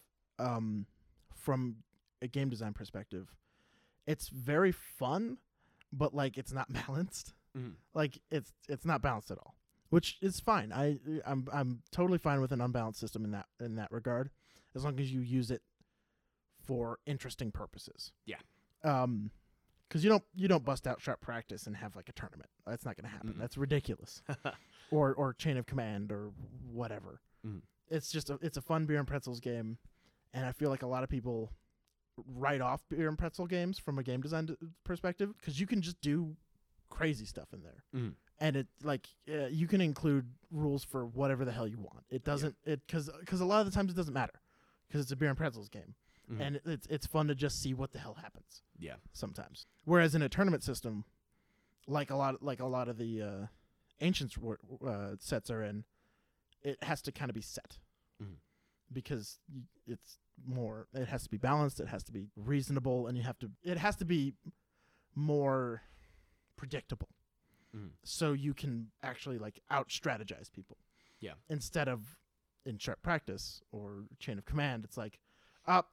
these guys failed to activate for six turns because they didn't pull the card or whatever. like uh, chain of command actually has an interesting. System. I mean, they all have weird, weird systems that I find interesting. Mhm. Chain of command's uh, way of activating stuff is you roll a number of dice, and each of those dice correspond with a unit type. Mhm. So if you have like a mortar, I think it's a two. So you'll roll like five or six dice, and you'll use those to activate units. So like, if if I have like three infantry squads, I think there are three, three or four, whatever, doesn't matter. But um, I can um, and for like four turns, I only use my mortar because that's all I have. That's that's weird. Yeah. Um, but it's it's it's interesting. Whereas you just get like a number of actions in a lot of the ancient sets. So it's just interesting the the difference between tournament and and more beer and pretzel games So with from like a war game perspective. a beer and pretzels uh, kind of ancients game, is there one even? I don't know. Because the only ancient systems I know of, I know Warlord has one. Yeah, Hail Caesar, Um, there's DBA. L'Art de la Guerre. Yeah, that works in ancients. Oh god, Um, there's there's um, what's that insanely complex one that I do not like? Um, Field of Glory. Oh my god, that is unplayable. it's very hard. That was actually written by one of the guys who who did DBA. I think th- th- one of the team from there. And he was just like, "Let's make this more complicated." And it's like, "No, let's not, dude. Come on, I can't play this. It's ridiculous. It's crazy." I tried to play it for uh, re- in Renaissance once, and it was just impossible. It plays like a card game because there's so many turn sequences. Oh my god. It's insane. You can't you can't play it. You can't. It's an unplayable game to me. Jesus. It's it's too much. Anyway, So with ancients, would there be a place for a more casual game I'd love that. that would address a lot of the issues we've discussed, like the whole issues with naval logistical issues of the ancient world, technology, um, cultural things. Do you think that's something that the community would be interested in if it existed? I would like it, I and I, feel like there's a there's there's I I feel like I'm more of a minority of um people who play because a lot of people just play 40k and specific more specific games, and aren't as I would say adventurous in their game choices, and it's also a limiting factor with money, of course. A lot of people don't want to put time into a game that they don't know anything about, and they know, and most people won't play. So starting a game is a pain. With the thing with historicals on that front is um, it's cheap, and you can use it for a ton of systems. So I feel like that would work very well because anyone who owns historicals could just bust that out and do it faster and more silly and more fun. So I think there's there there would be a place for that. I think that'd be fun. Yeah, just it sounds like there is kind of a vacuum surrounding that, and there are beautiful miniatures for ancients. So oh, there's so many it's companies. just it's really upsetting that there isn't a whole lot of excuse to pull them out and use them. well, yeah, a lot of people are going to disagree with you on that. That's You're going to get a lot of flack for that. I, I will. Okay, Oh, you can man. address those ones. Put Yeah, Holly in yeah. the subject I line was for about that to say, one. you um, haven't you haven't played a, no, any ancient games really. No, so. but like I even online, I see a lot of eras represented. Yeah. Just and this is also through my filter of like I see a lot of this through social media because I try and keep up with a lot of what's going on in the world. It, well, the world of miniatures specifically, but that's just one of those things where I don't see that as much as I see other eras, which Yeah. seem to be more popular. I mm. know Ancients is popular because I Yeah, do see them, but I do see other eras more commonly Yeah. played. it's kind of fallen by the wayside. Um, I feel. and I feel like that makes sense considering how like you have other games who have terrain which makes the game feel like it f- makes it feel romantic almost because if Yeah. you look at you know anything anything that's uh, uh oh shit what what are the what are the p- like Napoleonic War stuff, Yeah. and you've got like little villages and like Yeah. a tiny like a tiny stream, and it's like compelling. Yeah. But like ancients, it's like okay, all right, we've got the Hittites versus the Egyptians fighting in the desert, like Well, that's not that's not true at all. Actually, if you look at um, most almost any except for um, Hail Caesar, Mhm. the game is played mainly, mainly with. I mean, terrain is the biggest factor. oh really? Oh, absolutely. Yeah, because because obvious because otherwise You just take as much heavy Yeah. infantry as you can buy and you Sorry. win the game. Let me Yeah. let me specify that. I mean, I meant just like from a historical standpoint, because basically they tried to mitigate the terrain being an issue as much as possible before Uh, fighting. Depending, but Yeah. yes. But um, Yeah, Okay, but that's- like a lot of interesting. I t- a lot of times you just bumped into oh shit Persians and then you gotta fight Oh, like that.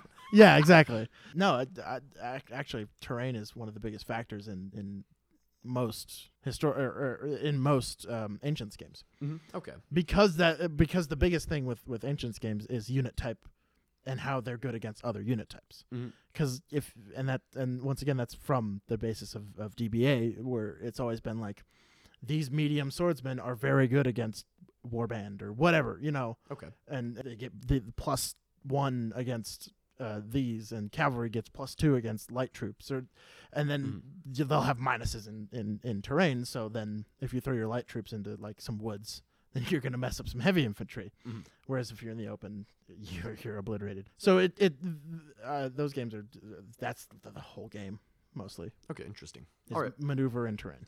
Hmm. And I wonder why why it would kind of go by the wayside. I wonder if it's because you've got boring motherfuckers like me talking about fucking history all the That time. could be it.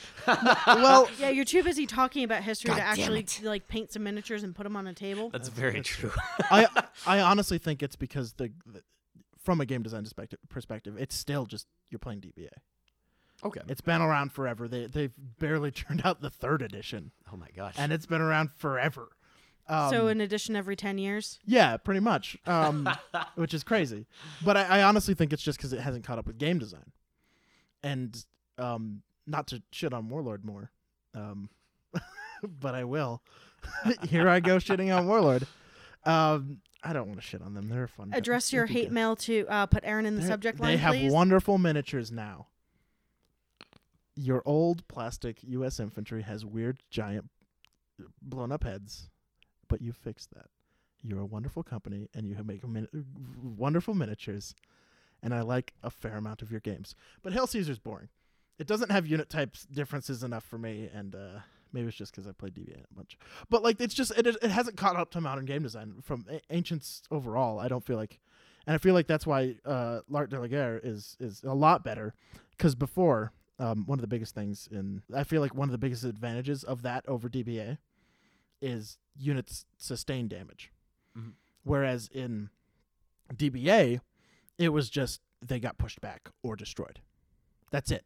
okay. You didn't like, but now it's just like they they take this number of hits. Mhm. Armor's a factor. They added a bunch of factors in, but it's still simple enough to, to play. It's sim- it, it's easier to play while adding more stuff to it, Mhm. which is needs to happen more because um it just yeah it's still very old old school game design. So I feel like that's why it hasn't it's not as big anymore is because there's there's there's this gap between the old people who play it just want to play more DBA, right? They they've played that system for years and they just want to keep doing that. Where and the new people, the new kids like me, I don't want to play DBA. DBA is a fine game.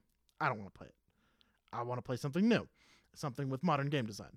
And I feel like it, it keeps it just keeps people away. Mm.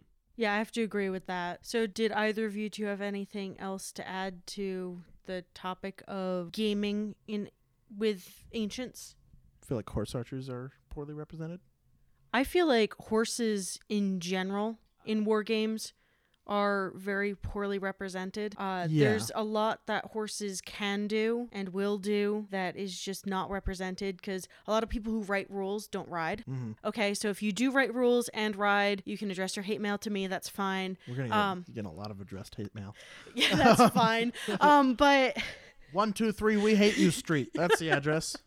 so so yeah no and that's an issue i've had with like other reading through cavalry systems in general because when i i remember riding and my trainer being like okay well put your hands on your head and just control your horse with your legs and realizing that there's a lot of communication you can have rider to horse that is just something you learn to feel and that unless you do it you just can't really understand it. So having that experience you know riding and that sort of thing and then going into the world of gaming and it's like well they just kind of show horses just go straight forward.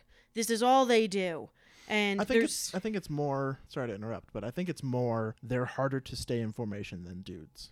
they I, and so that they're harder harder to turn in formation. Sure, you can turn them. Yeah. it's a horse that'll do it, but will the other ten horses next to you do it? Is is more, and I, I think it's more just retaining formation as cavalry is hard. That's true, and that is something that is difficult with other riders. But it's it's just a constant frustration I have talking to people who don't ride Yeah, and being like, "Well, actually, you know, it's not just you controlling the horse. The horse once you have a relationship with the horse as far as like being a rider with that particular animal a whole lot and you just get used to each other, you can ask a horse to do an awful lot and they'll do it. like but ride into pikes on into their death. Jesus But- Christ. yeah, That got sad. uh, that got really and i'm just you know thinking about my you know the horses i rode and i'm like oh that just really made me super sad but Yeah, anyway well. but that's just those it- aren't war horses. no and it's it's just a thing that it, it also comes back to getting out there and actually experiencing stuff Mm. to write rules for it like like i mentioned before we all fence so Yeah. like when it comes to hand to hand kind of stuff and like arm like um and armed combat with like at least swords we're a little bit more familiar than people who haven't fenced Yeah. and don't have that ex- that combat experience same thing with riding same thing with a lot of things and it's just like it can get frustrating and i feel like with ancients that was part of their way of life like Mhm. if you were a cavalryman and you were you know riding every day and that was just what you did you just you had a lot more control than what Yeah. game designers think of As long as you're anyone except for the goddamn equites. yeah, yeah, they don't know what they're doing. Yeah, because like, They just bought a horse and Yeah. threw it at the end. Anyway, like the Greek I've- were like that. my um my problem with horses and cavalry and gaming is um they don't it's hard to represent the formation impact and and, and disruption they do because like yes. for example one of my biggest problems with warhammer old warhammer fantasy and the ninth age by extension is you just get like, like if you're a, if you're like an empire knight you go up to strength five because your lance gives you plus two strength when you charge. And the horse has some attacks. That's not how that works. Like and i feel like um the way they did chariots more w- works way better with horses with the impact hits that like go first and automatically hit. Like and obviously that's a more that's not quite how it would work either it's more like it's just it nobody it, it's it's hard to represent that and i feel like nobody does a great job of representing the disruption Mm. that that horses do to a formation because like uh even if you kill it then it's just a meat missile at you like Yeah. yeah yeah and Yeah. you even kill a horse and it, it, it it'll probably keep going because of you know physics and momentum Mm. And you just have like a 500 pound animal rocketing towards you. Like God. well the other thing yeah i mean yeah it's true. With Yeah. like horses, even if you know the horse and you're calling a horse in and it's really happy to see you, you it's still like is enough to be like, oh, okay, um, because they are they're big. they are very large animals, Well, especially um, they weren't back then. They were a lot no. smaller but yeah. And then you know when we talk about uh, medieval warfare, we'll talk more about uh, larger Oh, yeah. horses and you know the different types of horses and that'll be a discussion for we're going to talk about cavalry specifically at some point. We'll talk about medieval warfare but as far as ancients go yeah they were smaller lighter um, and they weren't even like in, in, in ancient warfare they weren't even used that much. Like i mean they were but like they weren't as in, integral to a battlefield as later on. Like in in medieval and, and, and renaissance like cavalry takes up such a huge massive role and even in napoleonics like they're insanely important to like break through and and, and hit things um whereas they're more of just a har- harassment force or a mopping up force Mhm. or like scouting Oh, uh, at least for uh, phalanx warfare, they were really, really used for uh, flanking yeah yeah because they would just basically, if you got it in the side of your phalanx, Oh, yeah, they're you dead. were just fucked. oh yeah it's just like shit. absolutely but like they weren't they weren't as much they weren't as integral to yeah the, they to were the battle more plan is like what i mean specialists special types like a special unit that okay you know go get them Yeah. rather than they were this deba- is a, yeah. a huge percentage of our force. We have a lot of cavalrymen. We're moving Yeah. a lot of men on horses. Well, it, I mean, they were mostly used to just scare away skirmishers, so your skirmishers could continue to mess up their lines a lot. Mhm. Like that was that was a big thing. So it's just it's interesting from a how they were used perspective, and and obviously. Sarmatian cataphracts. will bring it back to them. They're like the first knights. Um, they would actually just go and trudge right into the front of people, and they would just be gone um, because they're just like, "Oh God, it's Oh, big shit. and armored, and has a giant spear, and our formation's gone and broken, and, and we are shattered. Goodbye. Um, whereas uh, otherwise, it's just like it's some dudes on horses with javelins. Like I don't care. They're gonna bother us with javelins. Yeah. They might kill Tom. Like whatever, whatever. They'll kill one or uh, they'll kill a few of us. Who cares? So it's just it's it's interesting uh, the different cavalry uses in different eras. Greene, did you have anything to add to that? Oh, not not really. I know that. I I, I think that that all change that changes from uh, it, it, it's like a culture to culture sort of thing. I mean, like Yeah. but it's just sort of. I I feel like it's. I feel like there's too much of a, a focus on infantry within these game systems, and it's fine. But like, like if if we're talking about how one group has better technology than another one, I feel like the the way that horses are used is actually really integral to that. I mean, like, Yeah. uh, Alexander the Great, he was kind of famed for not only the uh, the Sarissophoroi, who are the people who had those big long pikes, those twenty foot long pikes, Yeah, but also like for the companion cavalry. Uh, yeah. Um, An actually useful cavalry yeah, actually useful. That's that's Yeah. what's fun. The actually useful cavalry. Um, Uh, it's true. Yeah, though. no, Yeah. it, it is true. No, I just think it's I just think it's funny because of how like useless cavalry is. has like impactful cavalry has been whereas Mm-hmm. Yeah. when he uses them it's just like oh it's just like shit. Yeah, yeah. are these guys? just ride straight at their The general helms. yeah i see their general every cavalryman go straight for him like we're just a we're just an assassination missile yeah. Like, i mean that did that a bunch Scary meat missile. because even if because even if not, even if you don't kill him like he's not at the battlefield anymore like Mm-hmm. No. got he's away Yeah. he's gone Like, oh Yeah. shit! Do you see all those horses and angry men coming towards me? Yeah. Just I'm gonna get on my horse and fuck off. yeah Like- now now he can't command his men and here we go then it just evaporates. you just sweep up his army yeah. Yeah. But yeah, it's it. It's it's Lem- interesting. Uh, let me just have a caveat. Obviously, there's going to be exceptions. Don't come at me with like, well, this one cavalry unit. Yeah, that's why I'm trying not to do because I'm like I do that. because I'm I'm so I, like I that I'm going to way. generalize, and that's fine. Okay. But don't Yeah. don't don't come at me being like, well, this Spanish cavalry or whatever. or Like, they broke this unit in this battle, and they were very and they were very integral. But I'm saying as like a whole, they were not. It, it, the role was not the same. Yeah. And uh, yeah, So I'm gonna I'm gonna get some angries. So if you have But any angry okay. messages about that, go ahead and send them to Uh, t- uh, put Tim green Alberto. in the uh, in the Yeah. in the, the message. What yeah, so it? if you're going to email the art of miniwar at gmail.com, you can put Greene in the subject line, and um, we'll read those messages to him, Mhm. and uh, he'll probably cry. I will. I'm a really emotional, sad man. I'm very small. I just like so Greek so much.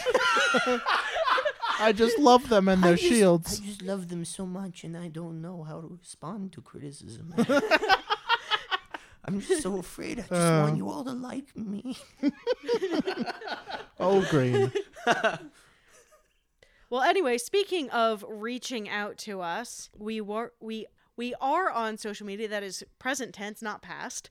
So we're on Facebook, Twitter, Instagram. We have an email, which we are reachable at, um, which is artofminiwar at gmail.com. I think all the social media platforms, we are just Art of Mini War. And so like us, um, subscribe, that sort of thing. Press all the dang buttons. What help us?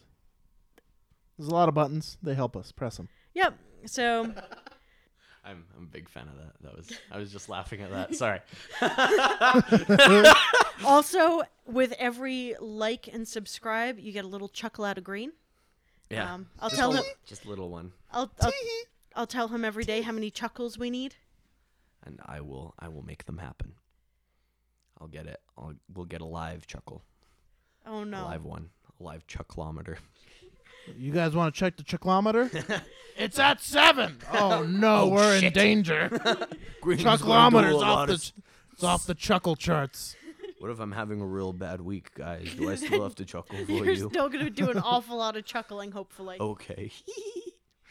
I don't even know how. Okay. Was, Okay. Well, anyway, All right. That's good. so Aaron, do you want to talk about our sponsor? Sure. Uh, our sponsor today, as always, is Gajo Games, located in Sandy, Utah, just 20 minutes south, uh, roughly, from uh, Salt Lake City proper. So come on down to the shop if you are in the area, or if you want to take a special, wonderful trip to Miniature Land. We got a giant store filled to the brim with only miniatures and a few board games, but we don't talk about those. I mean, we do, but you know what I mean. but most importantly, Gajo, G A J O, for those who don't know how to spell a made up word, which is fair. It's a made up word. anyway, uh, it doesn't mean anything. Don't worry about it. G A J O minis.com, M I N I S. That sounded like gibberish. G A J O M I N I S.com. Come and look at our old 90s website that we need to update at some point. But we specialize in doing pre painted miniatures. They're already painted. We got a big warehouse filled with them. We do 15 mil and 28 mil, 28, 25 roughly scale miniatures that are already painted. We do a ton of lines. And since we're talking about ancients, I would like to call your attention to these wonderful 15 millimeter painted ancient Dacians with falxes. They're old glory miniatures. They're pre-painted. They come in a set of eight for 16 bucks. So you can just buy 16 bucks. They'll get a unit, slap it on a base, do just do the basing.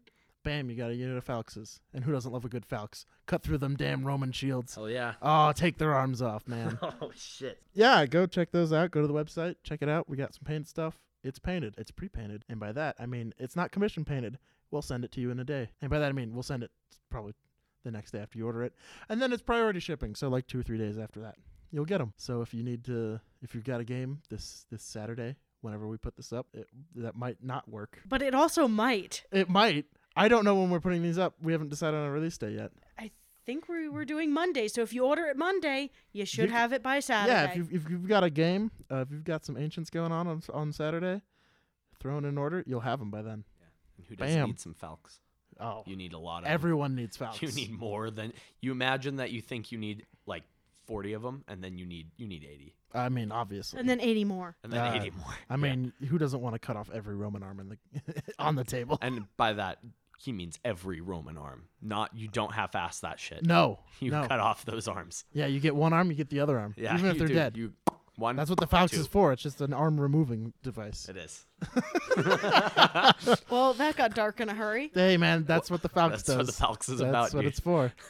so yeah, um, that's our uh, spotlighted product product of the week. Oh, I'm gonna change that. We have Sarmatians. No, um, oh, we I can't forgot. highlight the whole website in one go, Aaron.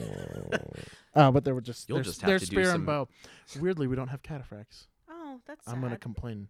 We're gonna put they're- a complaint into management. I'm gonna complain to management, and uh, we should get some Sarmatian cataphracts. So prepare for some limited editions. oh God, I would hope. I hope so. I'm a- I'm and a- then when Aaron talks about what's on his painting table, it's gonna be them. I've got to casually paint 500 Sarmatian cataphracts. I would just paint the masters, then we'd send them off. But no, yes. because management would make you paint all of them for complaining. And that's what makes them so limited edition. Each one of them has been touched by Aaron. yeah.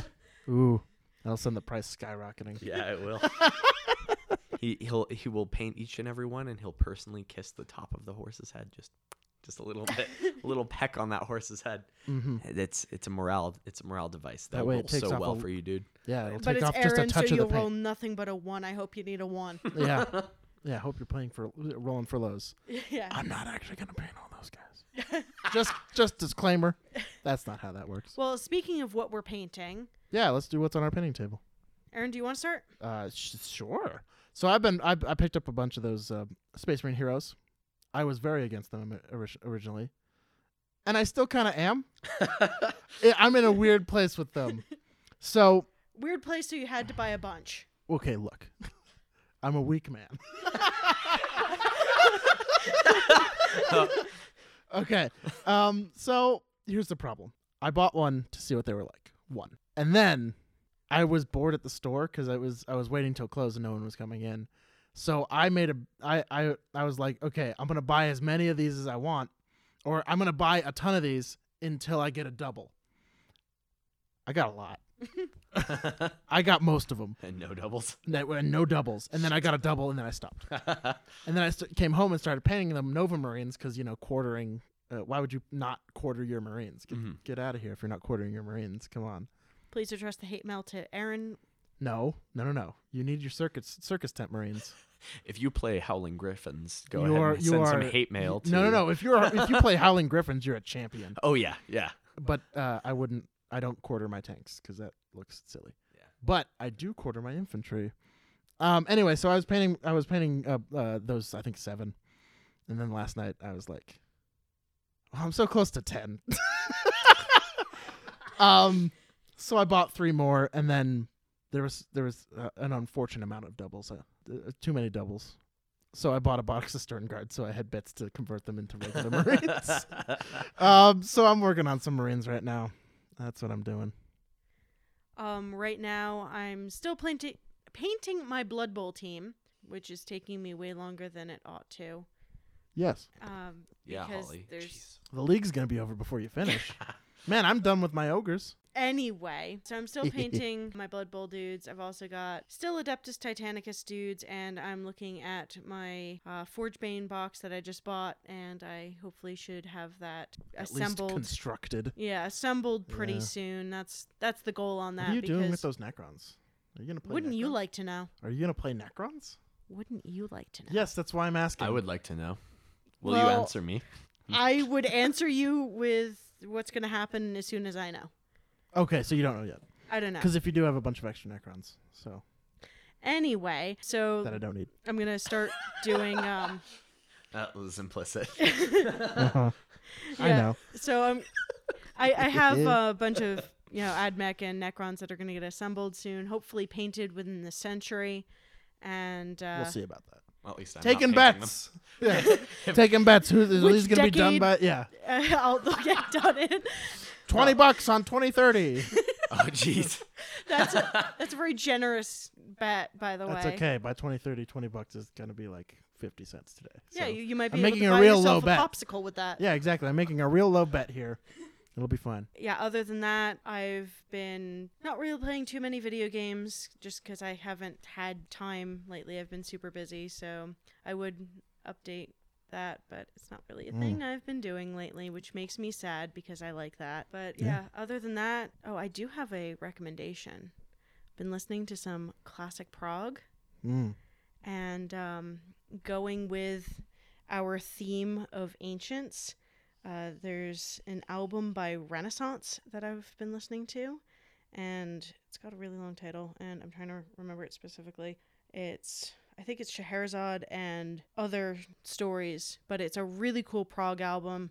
I very much like it, and I recommend giving it a listen. Yeah, I'm gonna go back real quick and say some video games because I've been doing that too. Sorry. Um, I beat Mechanicus a little while ago. It was okay. It was fun. It's the XCOM, but with AdMech tech priests, and you can just attach more mecha tentacles to them to go and stab Necrons with. It's very good. I enjoyed it. Um, so I beat that, and then I've been playing uh, Battlefleet Gothic more. And I gotta tell you, the Kroot Sphere I've been playing Tau just because I want the auxiliary ships.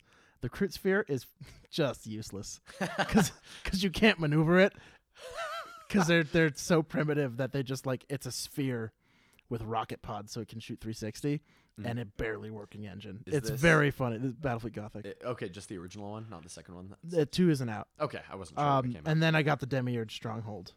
And you just sit in, in asteroid fields and it charges your mining laser and you just go cut battleships in half. Oh it's God. very cool. That's super It's cool. very cool. So I've been enjoying that, and then obviously more Hearts of Iron 4 because map games are fun. And I want the new DLC, and it's not out. And Man the Guns has been announced for a year and a half, and it's not out, and it's infuriating me because Paradox never announces things that far ahead without a release date. I mean, they never give a release date, which is infuriating. Paradox, what the hell? But they always release things, and then it's usually like six to eight months later, and it's out instead of like, nah, it's a year, and they're not even done. That's annoying. Anyway, so that's what I've been doing on the on the computers. Oh, Greene's shit. Oh, turn. Oh, it's my turn, everyone. I've been on the computers a lot recently. I'm trying to get a 30k narrative campaign set up for a few of the local 30k players. Um, like me. Like, like you, Aaron, and Nope. you, I'm gonna, Holly. I'm gonna throw my Gorgon triremes Actually- around. I actually need to talk to both of you about some of the shit that's going to be happening because I've got some cool stuff which is going on. But anyway, Excellent. um, I'm I'm doing that. I'm also waiting for the rest of my freaking ancients army to show up. Oh, because I'm still waiting on the Victrix order. Oh yeah, um, I'm Ah, I'm waiting slow. for yeah, but okay, I love I love the Vic- Victrix models, I really do. Um, but uh, goddamn, they're so slow. Um, Yeah, yeah. But yeah, I've got a whole bunch of I've got I think 24, 24 Thessalian cavalry, and of then course. yeah, and then uh, 12 Thessalian nobles, and I think it's 48, maybe more, 48. I don't know, a lot of hoplites, a lot of hop, hoplites and peltasts that I'm yeah, waiting on. I still need to pick up their Roman allies box so I can use them as my uh, oh yeah, Brutii and all the various um, Epirus allies. all, all of your friends, all All- of your all of your your Greek invasion force pals. Absolutely. Hell yeah! Yeah. Oh, if only if only I had chosen Epirus, then They're I so would get cool. to play Greece in some way. I couldn't Um, help it. Epirus is awesome. They're they're super cool. I mean, they Um, can fight Greeks too. they they can, but like the the group that I'd want to be is like Terrace. I'd love to be Tarentum Mm-hmm. because they're just like they're basically Thessalians in Italy because they're like fucking a cavalry based democracy. Yeah. I don't know how they existed. Like how like and Because they're- horses can't vote. well, no. oh! Sorry. Unless you're started- Caligula's horse. I get, yeah. This yeah, horse votes goddamn- nay. Goddamn Calig. Uh, sorry, I just started wearing started wearing my Oh my biases on my sleeve there. Um, but yeah, just just waiting for those to show up just so that I can get them um all painted. So, which will be probably done in 474 years. Or. That's so. about right. Yeah. So Yeah. I'm a very slow assembler. It's going to be done in the same amount of BC that the era we're playing in. is. Uh, Probably, yeah, exactly. Just like shit. we're playing yeah. in 270 BC, so we'll be done in uh, 270 years. we'll get it painted by then. We'll we'll get it painted. We'll play some games. It'll be neat. We'll be It'll- dead we'll be dead. or cyborgs. well, Or I hope to be cyborgs. I love the idea that we're cyborgs and we're just like still pushing. like Oh, absolutely. we've got these miniatures that we built. oh, dude, if I had robot arms, I'd paint even faster. Oh shit! Oh, dude, like I some can't. mechadendrites, Oh, just I like reaching down. that. Just you kidding me? Uh, I can be so paint seven figures at once. I'd be so precise. That's true. I couldn't. Yeah, the only problem would be the brushes with with the bristles being bad. But then I'd have a robo brain Yeah. to compensate, and I would just, I would, you know, you know how those old uh, dot matrix print- printers sounded? No. How they like skip to line? Yeah. because you could you could hear it put the ink down for every like letter and stuff because Mhm. it was just dots and then just on every dot, and then it would like move down to the next line and you'd hear that. Mhm. That would be how it sounds like when I paint with my with my robot arms. You wouldn't even use a brush. You'd just like use tiny microscopic dots that you just. oh god, that would be amazing. Yeah, absolutely. Let's do that. That's some good noises. Get some painting robot arms on me. God, I'd, I'd, get stuff done. So if you guys want, you can go and go ahead and go do donate. Aaron's GoFundMe. Yeah, and- go fund me for robot for his painting arm- robot arms. Yeah, and then I and then you can send me commissions and I'll get them done in a day. Yeah, Yeah. it'll be good. Oh god, I'd have to have a special priming chamber. like in my chest, like I- it would come out of like my right side, and it would just be like a little spray thing. But I'd have to like have a hatch that I open on my chest, that I'd have to put in more primer I love that. and hook it up to my my priming tendril system, hmm and then I'd just like, and it'd be yeah, Like open it up, but it would be like weirdly inconvenient. Like its timing would be off. yeah. So you'd be like painting, and it would just be like, it would like startle you. Yeah. It's like shit. Ah, Why didn't I pay attention to when this would be done? Yeah. Mm-hmm. That Yep. sounds right. Yeah, it sounds like a good, a good time. It does sound like a good. A good, a good, good time. oh, that was all that I was doing. Yeah, he's done. Sorry, Oh, I, that I went didn't. to different places than I expected. that went to different places than Yeah. we were all expecting, Greene. But I that's think that why makes we're on this trip together. It's all about the journey. That's why this is this is like a road trip movie now. This podcast is a road trip movie. Yeah, oh no. it is. Hooray! We're all gonna learn something about ourselves and each other. I won't learn anything. You don't stubborn learn- motherfucker. That's me. I'm gonna be the stubborn, mad one. Nobody likes Greene because he sits in the back and mumbles. he mumbles and mopes, and then sometimes he just coughs, and it's it, even his coughs are filled with wrath. he doesn't learn a damn thing, so we throw him into the Grand Canyon. I don't like where this trip is going. I want to get off. You're not allowed You're to. right. The Grand Canyon sucks. I don't know. I've only ever flown over it. Mm. Anyway, That was, yeah, that was it. that was it. Um, I I think I think we need to just uh, cut our losses and end it here. Yeah, that sounds like a good plan. yeah. Yes. So hey, we've So- been the art of mini war. Yeah, so this is the art of mini war. Um, I believe our next topic after this is dead games Yeah, and playing and those. resurrecting them and Yep, fan movements. Yep. That sort of thing. So, So we'll talk about like Warmaster Revolution and Ninth Age and all And that, all that. NetEpic, all that. Gorkamorka Community Edition, all that. Yeah, it'll be interesting. It'll be good. That'd be So- super fascinating. And also the rebirth of uh, GW Specialist games. Yep. So tune in next time, and that I believe is our next topic. Yeah, and if it's not, then too bad. It'll happen later or earlier. We don't know yet. the continuity is confusing. That's fine. It's gonna get real weird real fast. We're pre-recording before we drop the show, and it's we're recording in a weird order, so we'll see. All right. It might happen. It will happen. We'll see. The order in which is the question. Yeah, yeah, pretty much. All right, well that'll that'll do it for us. We've done it. That's that's that's some hours of us talking. You're welcome, your human ears.